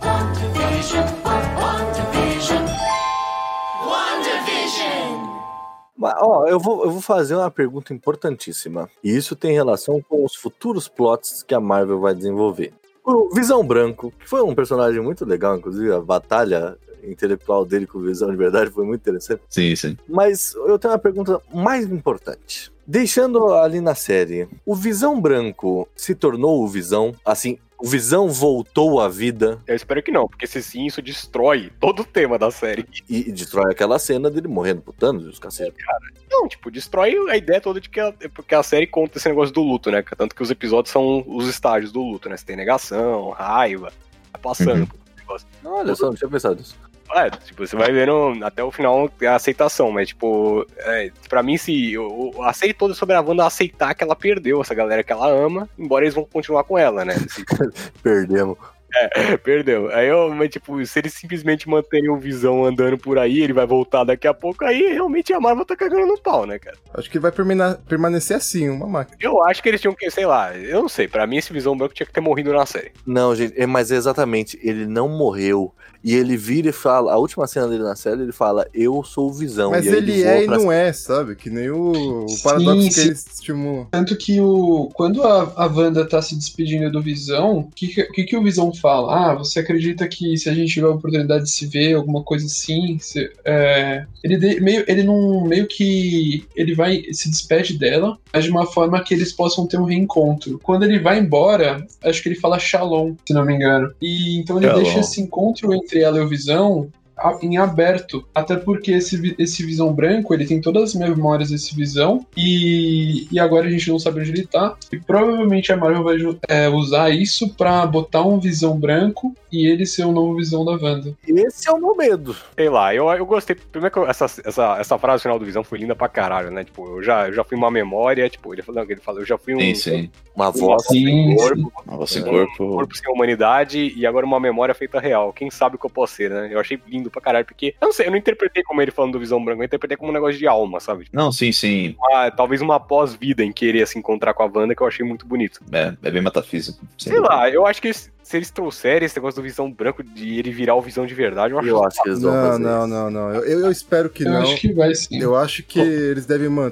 Pelo menos é o que eu espero. Que eles mantenham o Visão ali com, com as memórias, Visão branca, com as memórias. Só que sendo o máquina não conseguindo compreender o sentimento dentro daquelas memórias, pra ter uma atmosfera entre os dois, tipo, nós estamos próximos, mas ao mesmo tempo tão distantes, sabe? Uhum. Eu vivi aquilo, mas eu não compreendo o que é isso. Eu não sei o que é exatamente isso que a gente viveu. A gente tá próximo ali, combatendo com os Vingadores, com sei lá quem, mas ao mesmo tempo tão distantes. É como se fosse um término. O, o luto ainda tá lá, sabe? É como se fosse o reencontro do Quill com a Gamora. Tipo isso. Acho que é o melhor caminho que pode ir. Eu espero que eles resolvam esse negócio do Visão Branco já no Doutor Estranho 2, mata esse maluco lá e. Ah, esse maluco. Mata esse maluco é excelente, meu Deus. Ah, cara, é porque aí joga todo o sacrifício, toda a morte, todo Cara, isso aqui, tudo Você Não, o sacrifício ainda tá lá, cara.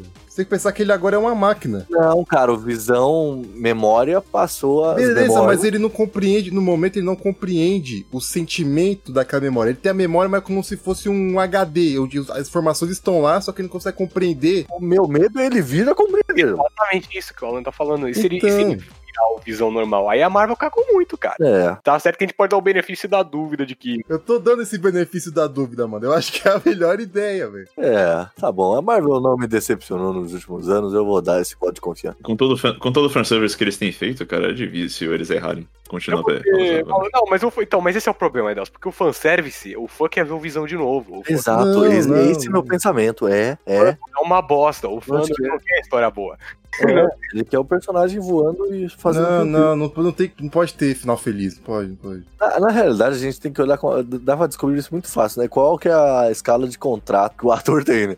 Se for muitos anos, a gente sabe o que vai acontecer. Mas que eu digo, o Paul Bettany, ele falou, antes que ele disse que ele, quando depois do Vingadores Ultimato, ele disse que ele ia vazar, né, dos filmes, ele disse que ele gostou de fazer o personagem, mas ele ia vazar, e disse que ele só aceitou porque ele gostou muito da proposta do WandaVision, porque, porque possivelmente o cheque foi muito bom. É Exatamente. a proposta que ele gostou. É. Ele não mentiu, ele vazou dos filmes. É verdade. É verdade. Ele falou que ele pretendia vazar se não fosse pelo roteiro do WandaVision, o roteiro do WandaVision convenceu ele a ficar. Então, se, se, se ele resolveu ficar pra mais um, então é porque deve ter sido uma coisa que ele gostou na história. Muitos zeros ali depois. né? É, eu, muitos zeros nessa história, talvez. Até porque a, a Wanda vai ficar cada vez mais louquinha da Silva, né? Que ela tá estudando Dark Road, todo mundo sabe que se estudar Dark Road, a insanidade vai lá pra baixo. Muito Então, aí. mas, mas aí, aí tem aquela parada do- de como vai ser o Doutor Estranho 2, né? Porque pro- provavelmente eu não vejo. Será que ela vai ser uma espécie de, de vilã desse. Eu, é, eu ouvi sobre esse filme que a Wanda é uma, Provavelmente, é uma das antagonistas do filme, cara. Ah, ela é antagonista. Uma das antagonistas. Não, eu ouvi que ela tem um papel meio Kylo Ren, assim. Não é 100%, não é tipo a vilã 100%, mas ela rola uns. Mas ela rola uns confrontos ali. Ela tem os próprios objetivos dela no filme. Olha, isso tem potencial. Isso tem potencial. É, tem potencial, mas você fala do Kylo Ren aí já É, veio. no- então, você Ah, deu mas- o pior exemplo possível, mano. É que, eu, é que eu, no caso, eu tava pensando. O Léo falou esse exemplo, eu tava pensando no episódio 8, então pra mim é um voto de esperança. Enfim. Muito porque é, a chance dela ser vilã não só do, do Doutor Estranho, a menos que isso seja consertado no Doutor Estranho. Vilã assim, né? Uma antagonista, meio outsider ali. Porque vamos lembrar que ela criou um puta problema e ela saiu voando sem responder nada, né? ela só fala, é. Aí eu te pergunto, Ori, quem que vai cobrar ela? Você vai cobrar ela? Eu não vou cobrar ela. Tem que chamar a Capitã Marvel pra ver se dá uma força, que senão não dá. Pode ser, pode ser até que o Doutor Estranho vai cobrar ela, porque ela esteja vendo essa. estudando a magia das trevas. E aí ele, ele vai ser o antagonista dela e ela é o antagonista do filme dele. Seria pode ser maneiro. isso. Seria Eu vou maneiro. complementar isso, eu vou completar o que você disse aí, porque o Doutor Estranho é um vagabundo, maluco. Ela ficou fazendo o caralho ali, ele nem apareceu. O Loki, o Loki pisou na Terra dois segundos, o Doutor Estranho já foi lá. Ela, ela ficou fazendo aquela porra uma semana, o Doutor Estranho não deu nem sinal de vida. Nem, nossa, isso foi isso que eu perguntei do Homem-Aranha lá, porque cadê a galera? É pouco se fode, filho. To- Todos os filmes individuais, o pau tá comendo, o futuro da Terra tá sempre em jogo. Mas se não tem Vingadores no nome, ninguém faz a visita. Ninguém nem ô, precisa de ajuda aí. Como do cuzão ali dos Vingadores, porque assim, ó, tá- a- a- ela perdeu todo mundo, não tinha ninguém, nem ninguém pra oferecer pra ela pra ficar no AP um tempinho. É, vem pra cá, O Capitão América tá lá velhaco, ele podia muito bem ter chamado ela pra passar uns tempos com faz ele. um crochê aqui, joga um dominó. O Capitão América não tem tempo pra receber ela porque ele tá no bingo agora.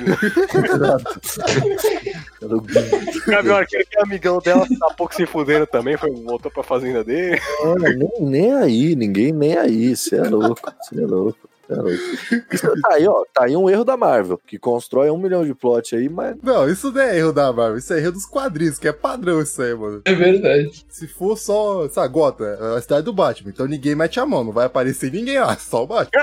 É, tá errado.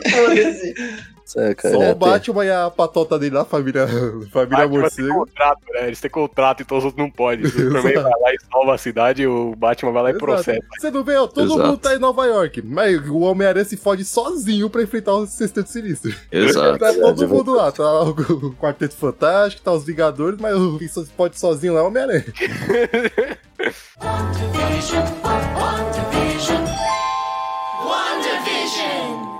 Qual que é a do Darkhold? Ele é literalmente um Necronomicon, mas ele tem uma história que antecede ele? Então, o negócio, ah, então, isso leva já ao Doutor Estranho 2. Nos quadrinhos, o Darkhold ele foi criado pelo Cthulhu, que é tipo uma entidade. Ele é literalmente Nossa, um Cthulhu. É, é o Cthulhu. Nossa, é. que original. Ele é, um, é o, é ele é o livro do Deus Cthulhu lá, do Deus do mal, do- das trevas, porque a Marvel não tinha o direito de usar o Cthulhu de verdade, então eles criaram um dele. Padrão, padrão. Quem lê o Darkhold, tipo, é um livro que tem um conhecimento da, da- do, de poderes do mal, os mas quem lê acaba virando escravo do Cthulhu e o objetivo do Cthulhu é escapar da dimensão dele e tocar o terror, né? Então o rumor é que o Cthulhu vai ser o vilão do Doutor Estranho 2. Ah, então é por isso que ela vai. Ah, então você acha que ela tá com a mente dominada pelo Darkhold? Eu sei, eu sei uma coisa do Doutor Estranho 2. Uma das cenas parece que rola é a Wanda atacando o Camartage. O Camartage é aquele lugar onde rola o treinamento dos, dos, Uhum. dos feiticeiros. Aham. Parece que a Wanda ataca o lugar. Então tô achando que a Wanda vai querer tentar. A Wanda vai tentar libertar o Cthulhu pra poder resgatar os filhos dela. Que vai acabar desencadeando o multiverso da loucura que tá no título. Olha, isso é maneiro, é Esse maneiro. plot vai ser bom, então, hein? Isso é um bagulho, eu vou falar, esses Vingadores Bs aí são bem, os filmes deles são bem melhores que os outros. Vingadores B. Isso, isso é verdade. Ele, o Homem-Formiga, a Capitã Marvel, esse filme é bem mais legal que... Olha, ele assumiu Olha, que gosta de Capitão Ele Marvel. assumiu. Tem uns Exato. Como assim? Como assim? Tem uns episódios aí que vocês. Não foi o Alan que falou, não foi o Não, eu detesto a Brie Larson. A Capitã Marvel eu acho legal. Uma da hora, tio, ela é uma da hora. Caraca, Inclusive, Lari. pra mim, a Capitã Marvel é o melhor filme B dos, dos- do universo MCU. Certamente é o mais engraçado, isso aí eu tenho que admitir.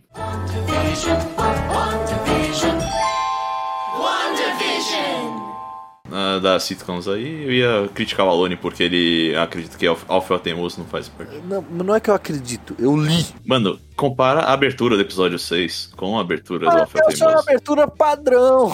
É, então Não, é pode você fazer referência, velho. Exato. Não faz porque tá escrito lá, aqui faz. Alone, as referências que você pegou lendo, eu peguei assistindo, então. Mas tá vendo, Eda? Você é a, a diferença do eu acho pro eu sei.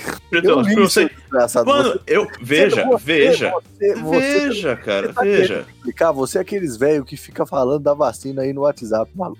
Você- Eu li aqui. Eu li o bagulho. Eu li, eu li.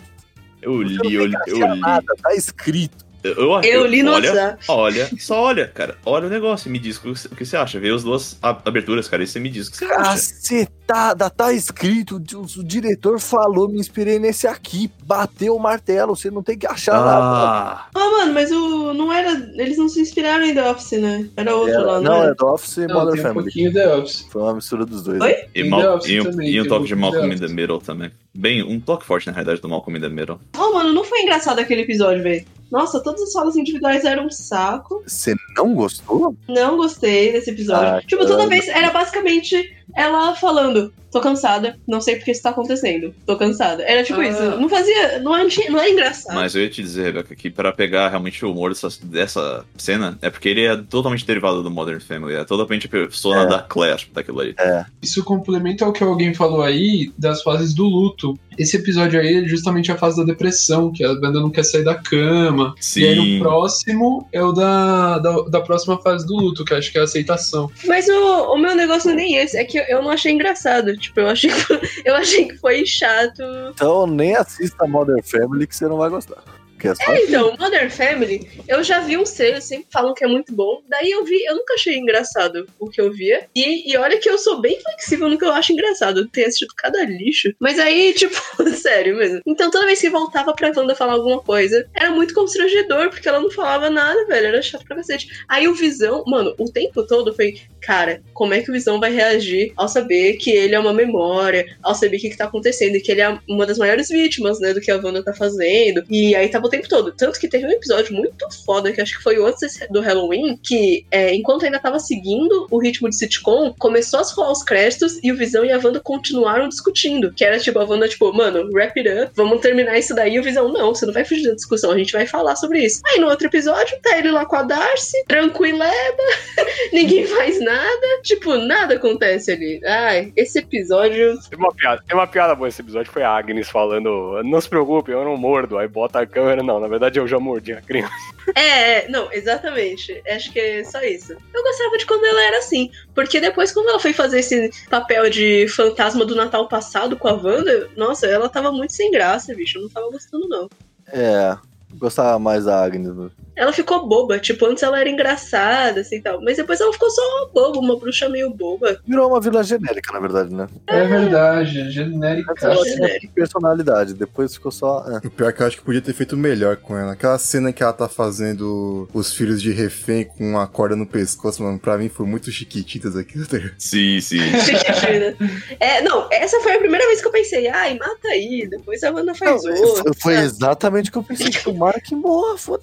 E na verdade, na verdade, eu fiquei pensando, tipo, a Wanda não podia simplesmente fazer essas crianças desaparecerem e aparecerem em outro lugar, porque elas não existem mesmo? Mas ela tá acreditando na própria mentira, pô. Não tem nem como fazer isso. né? Ah, mas puta que pariu. Precisa de terapia. Você tá, você tá vendo de fora isso, Alane, mas você pensa que ela tá acreditando na própria mentira, velho. Então ela não Aquelas vai. crianças chatas. Por mais que no subconsciente ela saiba que não é real, pra ela é real, cara. Então ela não vai fazer isso. Que aquele moleque que ficava correndo lá era insuportável. Mano, por mais que não, for, não parecesse real pra gente, cara, era real pra ela. E por- não, não só por questão dela ter, ter feito a concepção, por mais apressada que fosse, mas pela questão da construção das memórias. Isso é o que tornou aquelas figuras reais. Cara, mas eu, quando eu tô criticando, eu não tô nem criticando o personagem, tipo, pra ela era real. Era os diretores os produtores retratando isso pra gente. Tipo, eles tinham que retratar de uma maneira que eu falasse, putz, fudeu, ela tá com as crianças, meu Deus, tô sofrendo muito. Mas não, eles não fizeram eu me importar com as crianças. Eu me importei porque eu pensei, se ela matar essas crianças, a Wanda vai explodir o mundo. Eu não me importei porque eu sabia que é pro clichê do super-herói que no final vai ser resgatado. Pode não ter seu final feliz, mas vai ter o resgate, tá ligado? Sim, eu entendo, entendo, entendo. Quando apareceu a Rumble ali no final, ganhando os poderes e a gente ficando, mano, no próximo episódio, nossa, meu Deus. Aí no nada, próximo episódio, ela nem aparece. Ela não fez nada, ela não fez nada. Pô, até Não a, nada. Até que a. Dennis lá fez mais coisa que impediu o maluco de atropelar as crianças. Com um carro de cachorro quente. Mano, mas isso é uma das coisas que eu mais odeio em filme de herói, velho. É que todo mundo tem, uma, tem uma, um drama pessoal ali, a gente até constrói as coisas no, no micro ali, né? Ai, porra, Wanda é isso, o problema do Visão aquilo. Aí sempre tem uma batalha final que é super confusa, que junta tudo. E no final sabe nem pra quem está torcendo o que acontece. Sempre tem um momento nas batalhas finais de filme de herói em que eu me perco, e o que acontece depois eu sinceramente não me importo, porque eu já não estou entendendo. E, e- e tem- uma parada, veja bem, eu- aquele carro de, de circo lá, que a coisa tava dirigindo, ele na verdade ele era um. Um tanque. É, um tanque, carro de guerra ali, né? Mas ele, dentro do domo da Wanda, ele tinha a força, a massa, etc., de um carro de sorvete ou do carro de tanque? Um caldo de sorvete. Sorvete, Ele né? foi reescrito. Exa e, e a- e o, e o- o general estava num carro blindado. Aquilo, ah, ia, ia, ia conseguir parar mesmo? Ia, Justo. Isso é uma boa Bem pergunta, pensado. realmente. a mulher chegou com uma vanzinha, não era pra vanzinha estourar ela? Essas vans, essas vans de 2000, 2001, 2002, aguentava tudo. Ah, bagulho do exército. Aí o Léo Naquela época profetizou. Era feito pra durar, pô. Era feito pra adorar. Maluco, a mulher sem cinto de segurança, sem airbag, sem nada, meteu o carro de frente e tava tranquila. Mas aí, mas aí, Alone, eu vou te contar um negócio agora que vai explodir sua cabeça. Lá vem o Léo contra o cinto de segurança. Né? Não, não, não, lá vem, ó. Aí não sei se você sabia, mas aquela van era um carro militar que Choque a de cultura. Numa van. Então, é o que ele perguntou agora, se ia ter os mesmos aspectos, se foi reescrito tudo. Foi reescrito tudo. Assim, pela, pelo cano da sua cabeça, você fala que não. É, tá bom, vai. Ok. Nada fez sentido nessa coisa aí, eu já tava achando muito chato. Eu tava despreocupado o suficiente pra não se importar. Exatamente. Eu gostei do debate intelectual do Visão, porque foi a coisa. Isso foi maneiro. Isso foi Ponto maneiro. alto. Esse foi o ponto A alto. Marvel realmente entende os personagens que tem, né, cara? Porque o Visão realmente parece ser um personagem que pararia pra conversar. eu gosto de. Eu gosto que, eu gosto que a Wanda, o jeito que a Wanda derrota a Agatha Harkness, que ela trica ela, né? Tipo, ela faz as runas ali, eu gosto muito do. Como ela devolve, isso, tipo, ela fala a mesma frase, né? Quando, quando uma, quando uma bruxa coloca. Ah, isso aí eu não gostei, não. Eu gostei também, uma solução que eles colocaram que é a tiara, né? A tiara dela nos quadrinhos é um bagulho meio ridículo e no, no filme continua sendo ridículo, mas eles encontraram, tipo, a tiara ser uma coroa que as bruxas têm, eu achei da hora. É que parece meio capeta aquilo ali, né? Mas enfim. É, mas Fica meio é- chifre, não.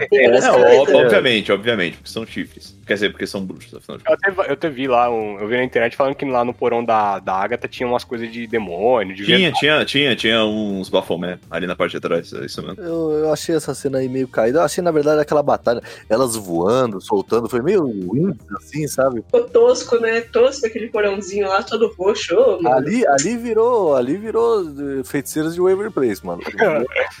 Engraçado. Sim, mano, foi muito. Nesse momento, no momento que você ficou triste, eu fiquei feliz, mas eu compreendo a sua tristeza. Eu, eu, concordo, eu concordo que ficou caído, mas eu gosto da resolução. Tipo, tu lembrou o Doutor Estranho lá, o Dormammu, eu vim pra ganhar. Eu achei da hora pra caralho na época. que eu- Nossa, Justo, isso é boa. Justo, ah, mas eu não justo. sei. É É porque porque tinha. a gente viu tanto quanto os poderes da, da Wanda é, foram aumentados nessa série pra ter uma, uma, uma batalha Sim, tão. meia Tão, boca, mais ou menos. né? É, bom, Sim, sim. Eu quero, eu quero que eles façam um negócio parecido com o que, por exemplo, o Doutor Estranho no filme solo dele era tipo, o cara, o cara fazia karatê. Aí no Vingadores Guerra Infinita ele virou o Mago Supremo mesmo. Ele tinha um bilhão de poder, habilidades, cacete. Sim, sim, sim. É porque é sempre aquela dificuldade de trazer aquele personagem super poderoso pra tela, né, mano? Sim, sim. Os diretores têm na cabeça quando eles vão fazer essa cena de ação. Tipo, eu tenho uma feiticeira, o que, que eu vou fazer? Ela fazer, ah, ela vai disparar raio. Tipo, não, tio, pô, ela é uma feiticeira. Tem, tem mais criatividade que você pode fazer com Você nunca, você nunca jogou um D&D, É, mano, porque aí no final é, É, uma luta de raio. parceiro. Aí fica só todo mundo, os dois atores, jogando raio no outro, fazendo cara de dor, e você fica acreditando, tipo, putz, esses raios aí devem, devem doer, hein? Deve ser muito poderoso. Mas, tipo, só Se isso, mano. Aí fica 10 minutos Se daquela pega merda. no olho, é bom. Por isso que eu gosto de Irmãos Russos, velho, também nesse bagulho da cena de ação. Os caras pegaram o Doutor Estranho no Vingadores, o Doutor Estranho fez um milhão de coisas da hora, tipo. Você vai lá, Sim. Sim, mano, muito Verdade. criativo. Sim. Verdade. Sonic, é, e o cara, o cara invoca um bilhão de espadas. Eu quero ver uns bagulho assim quando for feiticeiro lutando. Eu, eu achei meio, meio repetitivo, assim, porque a batalha começou aí a Agatha, ah, eu sou do mal. Aí de repente deu, um, né, deu uma virada, aí a Agatha, não, por favor. Aí cinco minutos depois, ah, eu sou do mal, eu tô ganhando de novo. Foi isso, essa sequência Sim, três vezes, mano. Sim, velho. Mas Na isso terceira, eu já não sabia se era do mal ou não, e eu já, tá- já tinha largado mão. Já tinha falado, ah, Mas se isso- ela for do mas mal isso aí não, é coisa. Mas isso aí é coisa já do. Isso aí é coisa já de filme antigo de herói, que tinha lá no Homem-Aranha Tommy Maguire, quando ele mete a porra no Duende Verde, ele já começa a falar, não, Peter, sou eu. Sim, sim, sim. Ah, é mas verdade. aí, maluco, aí é um bagulho que. Como é que é o nome daquele ator mesmo? William Willem Dafoe. Willem O Dafoe. William William Dafoe Dafoe. consegue fazer aquilo, mano. Isso é verdade. Ali eu Dafoe, que vai voltar agora em Homem-Aranha. graças a Deus. Graças a Deus. Ele vai voltar? Oh, isso eu quero assistir, isso eu quero fazer uma Galacast. Vai voltar como Jesus. Também. Caralho. Ele já fez Jesus, né? Mas Exato, essa é a referência mesmo. Caralho, William Dafoe confirmado como Jesus Cristo em Homem-Aranha 3. Aí esse É, é, eu, eu vivi pra ouvir o Alone fazendo uma referência a um filme do Martin Scorsese, que não fosse de máfia. A batalha final foi realmente uma merda e a Wanda saiu voando, fugindo da polícia, mano. Mas, mas, o, mas o traje dela era bonitinho. Era da hora demais o traje dela. É Sim. Era bem elaborado, foi bem elaborado, sem dúvida. Eles conseguiram adaptar bem o traje tosco que tem essa aqui. Ô, mano, daí a, aí a Wanda liberou toda a cidade, mas a Agnes continuou presa nela mesma. E aí, tipo. A galera, a galera da cidade não vai olhar e falar essa mulher. Você- É, olha, olha aí, a Agnes. Mas não é como se eles pudessem fazer alguma coisa, né? Tipo, ela vai continuar lá fazendo os bagulho dela e a, a Catherine Hank faz, a Agnes já tá confirmada em Doutor Estranho 2. Então continua essa história. Fiquei com medo, na realidade, do final, cara, porque eu achei que ia ter um twist meio. O Indiana Jones a caveira de cristal, tá ligado? Aquela questão do mais poder. Fiquei com medo disso acontecer. Felizmente não ficou do mesmo jeito. Esse- Segundo essa referência aí, meu único medo era do, do Shia LaBeouf aparecer no filme. Justo, sendo bem honesto.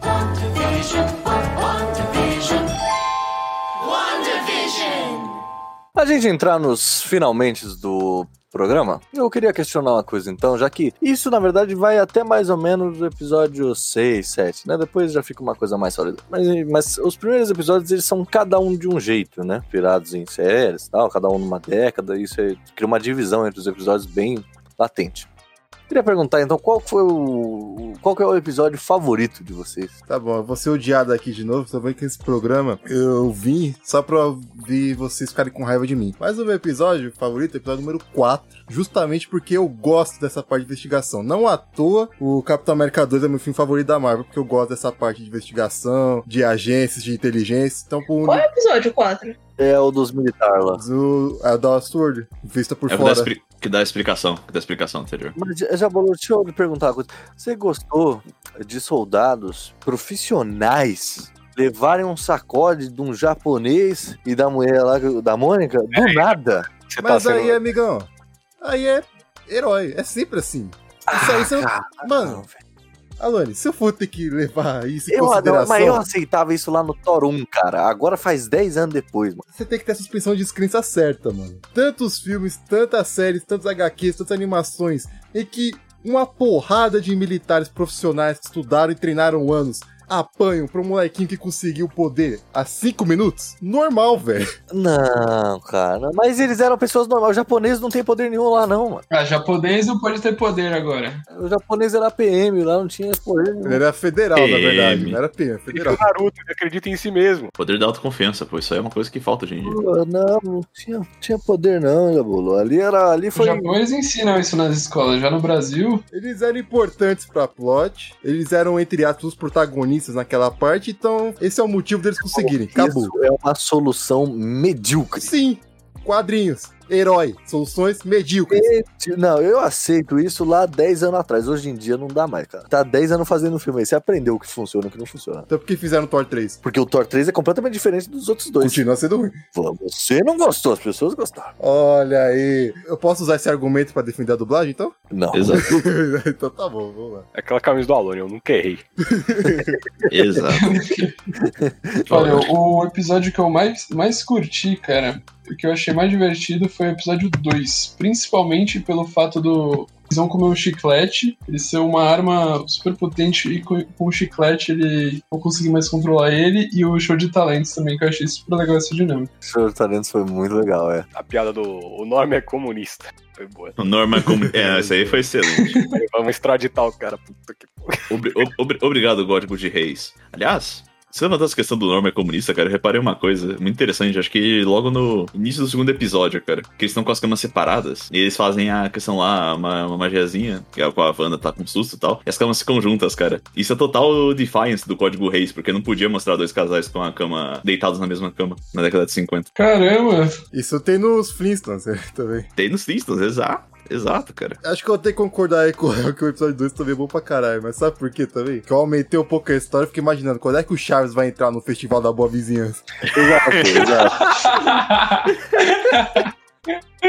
Pode crer. Eu acho, inclusive, que eu gostei desse episódio porque justamente ele é o mais próximo de um festival da boa vizinhança. velho. No final tinha que ter todo mundo da, da cidade lá chamando a banda de, de ladrão, vilazinha. Aí, sim, sim.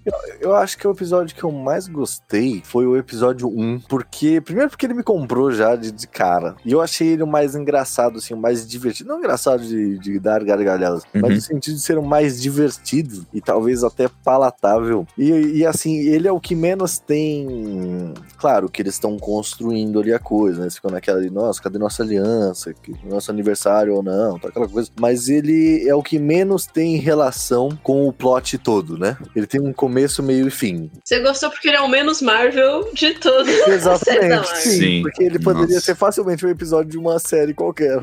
Eu gostei do 2 também, eu adorei. O 1 um, eu gostei pelos mesmos motivos do, né, do Alone. O 2 eu gostei. É, cara, eu acho que eu gostei do 5, agora eu não lembro muito bem, que o 5 é o dos anos 80, né? Sim, que sim. as coisas começam a ficar estranhas e o Visão começa a perceber. Eu acho que teve boas cenas. O 2 eu acho legal também, que fica bem arrepiante ali no final, quando chega o apicultor e a Wanda decide, tipo, não, isso não vai acontecer agora, né? E aí a gente começa a perceber que ela tá tendo esse controle. É, o 4 também é bacana, tipo, eu realmente gostei do 4 também. A real é que eu gostei de todos, até chegar o do Halloween, entendeu? Que é aí. E o 7, esse derrubando a quarta parede foi o mais bobo.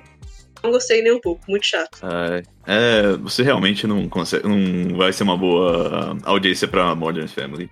Realmente não, não é sua pegada, Rebeca. Mother Family é bem chato, né, viu? Aí eu vou ter que discordar. Na real, Modern Family, sabe o que me incomodou de verdade? Eu acho que não foi nem que eu não achei graça, mas me deu um pouco de vertigem, que a câmera não fica balançando, assim. Ah, sim, sim, isso é verdade. Aí eu fiquei meio tonta assistindo um pouquinho, daí eu fiquei, nossa, não, tira isso aí, tá me deixando meio Tira isso aí. enjoada. Isso aí. Isso aí é excelente. Eu vou concordar com a Rebeca de colocar o episódio 5. Por mais que eu goste de, de muitas coisas do- dos outros, eu achei. O encerramento eu achei um negócio interessante que tem na referência ao Mágico de Oz, ao Mágico de Oz, né? Toda aquela questão quando a- jogam a Catherine Han pra baixo do carro e fica lá as botas e tal. Tem uns negócios interessantes. Eu reparei no episódio 4, foi o episódio que eu comecei a pegar mais coisas. Eu achei interessante. Mas eu gosto dele, primeiro, porque eu reparei uma coisa que a série faz de troca de resoluções ao decorrer da série. Tipo, ah, você tá mostrando lá a ação na base militar, tá ligado? Aí tem lá e tem letterbox, tá ligado? É. widescreen padrão. Nas cenas da Wanda nos anos 80, já é full screen, ainda padrão. Mas nas regras, mas nos anos 60, por exemplo, é com 4x3, tá ligado? Tem a- as caixas do lado e tal. Isso eu achei um detalhe interessante de terem colocado, um feature que eu pessoalmente achei legal. Mas eu achei interessante da década de 80 porque isso é uma reintrodução de um cenário familiar. Porque a Elizabeth Olsen, sendo parte das irmãs Olsen, ela fez parte do 13 é Demais, né? Do Full House. E aquilo ali, no caso, é uma reintrodução dela num cenário familiar Fez? ao da sitcom. Qual dela? Sim, Não, Fausa com as irmãs Olsen, cara. mas com as gêmeas, não com Ah, ela. mas ela não tá, é Gêmea. quase bom, gêmeas, tá ela bom, não. ela, tá bom, ela não tava. Mas mesmo assim ainda é a reintrodução de uma irmã Olsen dentro de um negócio, mano. Ainda é uma referência Sim, legal. sim. Não tem como contestar. Por mais que seja fora do elemento da própria Elizabeth Olsen, mas ainda tá dentro do contexto das irmãs Olsen. Mas eu achei interessante. Por mais que colocou lá a questão do computador um pouco fora de hora. Não sei. Mas ainda assim eu achei o episódio interessante. Comecei a dar uma, umas separadas melhores e que realmente começou a me dar con- contextos mais familiares nesse caso. Eu achei isso bem interessante. Ah, detalhe. O, a personagem da própria Rambo, que tava ali como Geraldine na série ela acaba ficando bem mais característica, por exemplo, na década. Na, no episódio dos anos 70, né? Episódio, episódio 3. Ah, eu acho Sim. que. Eu acho que isso também se dá por outra coisa. Eu acho que isso acaba sendo uma referência também à pressão das próprias sitcoms afro-americanas que acabam surgindo nesse período também. Os Jeffersons, Good Times, etc. Acaba tendo. Você é previsível. Eu sou previsível, mas isso é, mas ninguém mencionou isso e eu acho que seria interessante colocar isso. Eu acho que é uma referência. Ela entra até como visual desses, né? Saiu direto do trem do Soul. É, exato, Jamala, exato. Ah, o meu episódio favorito foi o 8, que foi o episódio dos flashbacks, que mostrou um pouco mais da, da vida da Wanda antes e aprofundou a personagem dela, que é uma personagem que eu gostava, mas, um- mas a partir desse episódio eu passei a entender a personagem um jeito que eu não entendia antes, sabe? De quem ela era como pessoa. Eu gostei muito da profundidade que eles deram pra ela. Achei a cena dela com visão muito bonita lá, dos dois ali assistindo a sitcom ali do, do Brian Cranston lá, o, o Malcolm, Malcolm in the Middle. É. É, é engraçado, né? O Visão no, na hora que ele cai, né? Cai o telhado em cima da televisão. É engraçado porque ele se feriu. mas, é, mas é bonito que ele fala pra ela sobre luto e, e, e como de, tipo, quer dizer que, é, que- tipo, é, é legal o que ele fala pra ela, né? E luto significa que o amor tá aí. Tipo, quer dizer que ele- você viveu isso, né? E aí eu acho bonito tudo que acontece, como desenvolve o personagem dela, foi meu favorito. O luto nada mais é que o amor que perdura. É, eu achei bonito essa frase. Apesar de eu, tipo, eu vi muito meme, achei engraçado, mas é, não é nada mega inteligente, mas é legal. sabe? Eu achei bonito. Se quiser encaminhar os memes, também aceito. E, e, e aquela parada que eu, tipo, que eu falei nos filmes, eu tava cagando e andando pra eles. Eu gostei que aí pelo menos desenvolveu o que eu não desenvolvi nos Essa série, essa série me fez conectar com esses dois personagens de um jeito que eu não tinha me conectado antes, a ponto de, tipo, no final, sabe, eu realmente. Chorar, chorou, chorou.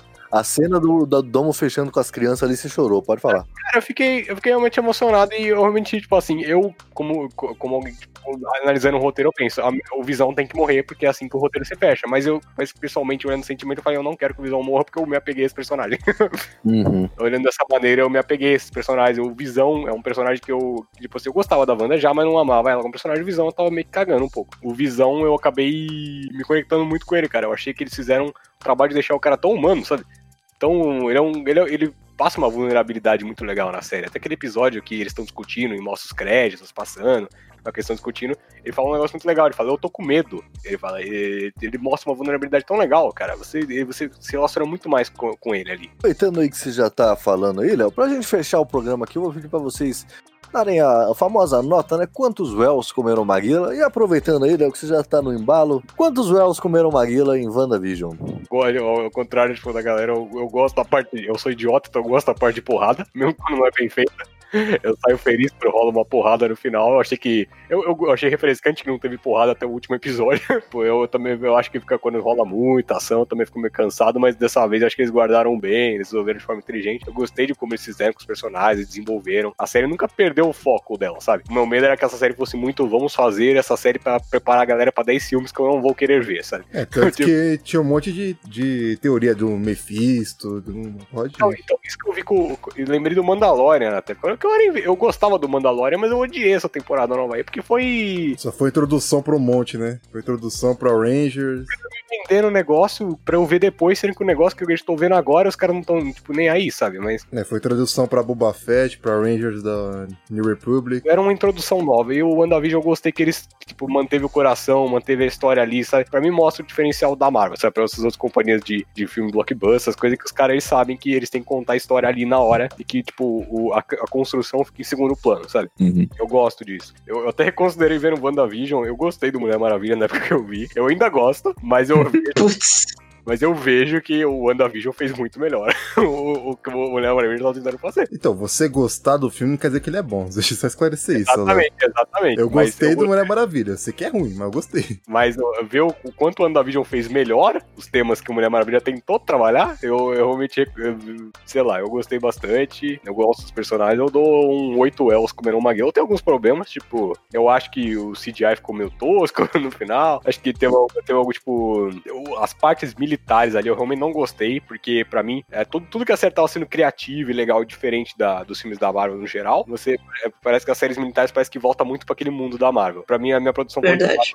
Acaba sendo Guardiões, porque Guardiões é a, é a produção mais fora da casinha, foda-se. sabe? Sim, sim. Eu gosto muito de Guardiões da Galáxia porque é muito criativo. E esse, esse WandaVision também foi muito criativo. Quando- mas esse momento, teve esses momentos, ao contrário do Guardiões, que ele deixa de ser, ele vai mais pra aquele mundo, sabe? Léo Sá, falando de primeira viagem aí, quantos Wells comeram Maguila? Tendo em vista que a série começa muito bem, mas eu acho que tem um final é, não tão bom, eu daria um 7. Sete? Ah, o começo é muito bom, mas depois ela se desencadeia. A decepção, né? Desenvolva, desenvolva. Ah, é porque começa com a questão do sitcom, então é divertido você ver a série antiga, o drama do, do que eles não saberem o que é o Heart. Essa parte mais, pra mim, foi a parte mais legal da série. E aí, só que parece. Sabe quando você tá lendo um livro? É você gosta muito de uma parte do livro, só que aí depois o personagem ele sai daquela. Daquele mundo, ele vai pra uma parte que precisa terminar, mas não é mais a parte boa do livro. Parece que Uhum. acontece isso durante a série. Então, o cenário ele muda, a sitcom em si ela para. A Monica Rambeau, que é um personagem criado muito bom, não tem nenhum impacto no final. Como é que chama? O Mercúrio, personagem muito bom, também não tem nenhum impacto no final. A Bruxa, ela tem um impacto no final, mas ela não é, não tem uma motivação muito legal assim. O que salva o Visão a Wanda, a luta do- dos visões, que a- no final é uma parte boa, mas é uma série que se desencadeia muito pra poder entrar no cenário da Marvel. Então eu acho que eu daria um 7 assim. É que a Agnes, a motivação dela é unicamente poder, né? Então fica meio. Uhum. Bruh. É, então É, fica justo, meio justo. batido. É o que vocês falaram, é tipo vilã da Disney, assim, bruxa chamada Disney, tá ligado? Rebeca, qual a sua nota para a série? Ah, olha, agora o Léo balançou aqui, porque eu tô acostumada sempre, quando eu avalio coisa de herói, da Marvel, da DC, sempre dar uma perdoada, sabe? Sempre levar um pouquinho e falar, não, pô, puta filme foda, assim. Porque eu falo assim, ah, né, pro que é, tá bom. Então eu ia, eu ia, dar, eu ia dar um 8 e explicar exatamente como o Léo, não o Léo Branco, Léo, é, não, eu vou dar um 8. Achei bacana. É, eu acho que fo- foi bacana de ser uma iniciativa original, de ser um outro formato, dando prioridade para outras coisas, outros relacionamentos. Mas no final foi imperdoável porque eu tava assistindo os últimos. Eu aguardava a semana toda, chegava sexta, eu ia assistir e eu achava chato, mano. Eu queria mexer no Instagram, tá ligado? Falava, Nossa, negócio chato. Cadê? Mostra aí o que interessa. Achei que a personagem da Agatha Harkness, quando ela virou a bruxa, ficou Ela mostrar. Esse episódio em que a gente conhecia os outros, o passado da Wanda, tinha tudo pra eu amar. Só que a presença da Agatha deixou muito chato. Então, isso piorou. A batalha final, então, nem, nem me diga, né? Achei chata, não importava. Crianças não importa também. Mas dei uma choradinha também no quando o Visão falava, na despedida deles. Então, eu vou colocar 7,5. Vou colocar 7,5 porque me decepcionou muito no final, porque tava assim no negócio original igual Guardiões da Galáxia e depois é, cedeu pro, que já, pros moldes mesmo. Ouviram, né, ouvintes? Pra Rebeca, mulheres e crianças, foda-se. Foda-se. É. Feliz Dia das Mulheres. Cara, a Mãe adora fazer a caveira dos outros. Né? E, meu, nosso companheiro opositrônico, quantos Wells comeram Maguila em WandaVision, da Disney Plus, não da Netflix? Eu vou te dar muitos props por você, por você ter bolado o, o nome opositrônico, mas beleza. Ô, ô, porra. Bip, bip. Correndo o risco de parecer Chato. Chato não, mas na vertente dos meus colegas que acabaram de falar. Eu gostei da série, eu acho que ela foi uma adição bem-vinda dentro do da produção de super-heróis. Eu acredito que com essa ressign- ressignificação da relação da Wanda com o Visão, toda a questão dessa construção idílica da experiência da Wanda, eu, gost- eu acho que é realmente muito bem-vinda. É uma adição muito bem construída. Porque normalmente não tem uma. Quando. Quando essas empresas costumam fazer uma narrativa com um enfoque em uma protagonista feminina, normalmente tem-se outras preocupações, não acaba sendo um produto muito bem palatável. Mas nesse caso, esse foi uma adição muito bem-vinda, foi muito legal. Foi bem construído, ele teve realmente paixão e teve muito empenho em poder se transformar em algo positivo. Eu acho que o tema que ele aborda, a questão das memórias, que é um dos meus temas favoritos em questão de literatura e mídias em geral, é algo muito interessante, é algo Embora eles tenham que tocar com essa, essa precaução, né? É, tem que ser mais raso. Ele é, ainda assim, uma reflexão posta, é uma reflexão bem-vinda e ela é uma reflexão importante nessa, nessa situação. Eu acredito que o WandaVision foi uma série muito, muito interessante nesse sentido, toda a questão de construção dela, ambientação, tudo isso é muito bem-vindo. Mas eu não posso deixar de olhar também os- alguns pecados da série. Eu acho que a construção da. Ainda fiquei um pouco desconfortável com a, com a construção da, da antagonista, né? Da Catherine Han, da Agatha. Mas eu compreendo o porquê que isso foi posto dessa maneira. E eu acho que no final o produto geral do WandaVision é algo positivo. Pode não ser a melhor coisa do universo Marvel, mas é algo bem positivo. Eu seguir nas linhas deles e dar o meu um belo 7,5 de 10. É um excelente esforço e é muito bem visto. As notas do nosso programa são cada vez mais Criteriosas. criteriosas, exatamente. Já falou meu companheiro de mesa, quantos Wells comeram Maguila? Cara, eu não vou me estender muito, porque já se- nos estendemos o suficiente nesse programa. Então eu já vou direto ao ponto. É oito Wells comeram Maguila, porque pra mim essa série, uma das melhores obras da Marvel que mais se sustenta sozinha, mesmo fazendo referência ao universo inteiro. Boa, excelente simplificada, já. Você simplificou em duas linhas o que eu demorei 10 horas pra fazer. Agora, meu querido Alone, que nota você dá para WandaVision? Vision. Eu vou dar oito, porque por mais que ela tenha muitos problemas, assim, da metade pra lá, né? Na, na metade final da série, ela, o nível da série decai muito, mas a primeira metade é tão divertida e tem tantos, né, os comerciais ali com várias referenciazinhas tal. É tudo tão legal, assim, então tudo tipo, uou, eu quero ver mais disso aqui. Só que ao mesmo tempo eu fico pensando, será que essa série se sustentaria sem a plot de ter um término, né? Que você já começa assistindo sabendo que vai ter um fim, o que também caracteriza muito bem sitcom, né? Como normalmente não tem um fim planejado. Mas é, a, a primeira é tão legal que eu acho que eu, eu posso ignorar todos os problemas que a metade final da série tem e ficar só com o começo da série. E só o começo da série, pra mim, é oito, porque eu gostei bastante mesmo. Pra mim é um, é um ponto muito promissor pra essas futuras séries Marvel, Disney Plus aí que virão. Uhum. Estou, inclusive, ansioso para a série do Loki, porque eu imagino que seja mais do jeito que foi a primeira metade do que realmente é essas séries Marvel e tudo mais. Eu vi que essa série do Loki vai ser a mais viajada fácil de todas. Óbvio. Gra- Graças a Deus. Exato. Porque até quem tá envolvido com a série do Loki são os criadores do Rick and Morty, pelo que eu ouvi. Ah, Ai, não. ai, Nossa, ai, que maneiro. Pode ser muito maneiro. Porque eu fiquei pensando, as, a- e com o episódio lá do show de talentos, as, a- as comparações com o Chaves, mano. e a Agnes eh, seria facilmente derrotada pela, pela bruxa de Caralho, mas tem poder. 71 seria uma, uma bruxa bem melhor pra essa porra, sabe? A bruxa de 71 é realmente. Tem mais, Ah, tem mais poder que todas elas juntas, mano. A sabe? bruxa, eu, caralho. Caralho, a Agnes e a Bruxa 71 naquele episódio que eles estão imaginando que estão invadindo a casa, velho. Então, meu, eu acho que se tivessem cortado da série. Aquela parte em que a Wanda tá entrando lá no, no porão da, da Agatha inserissem exatamente o trecho lá que perguntam outro gato, ia encaixar perfeitamente, ia ficar 10 vezes melhor, meu. Outro cara. Outro cara. Era porque ela não quis jogar na cara, mas o coelho dela se chama Satanás. É você, Satanás. Esse é o problema também do negócio. A galera esperando o Doutor Estranho pra aparecer, sendo que devia ter sido o Chapolin.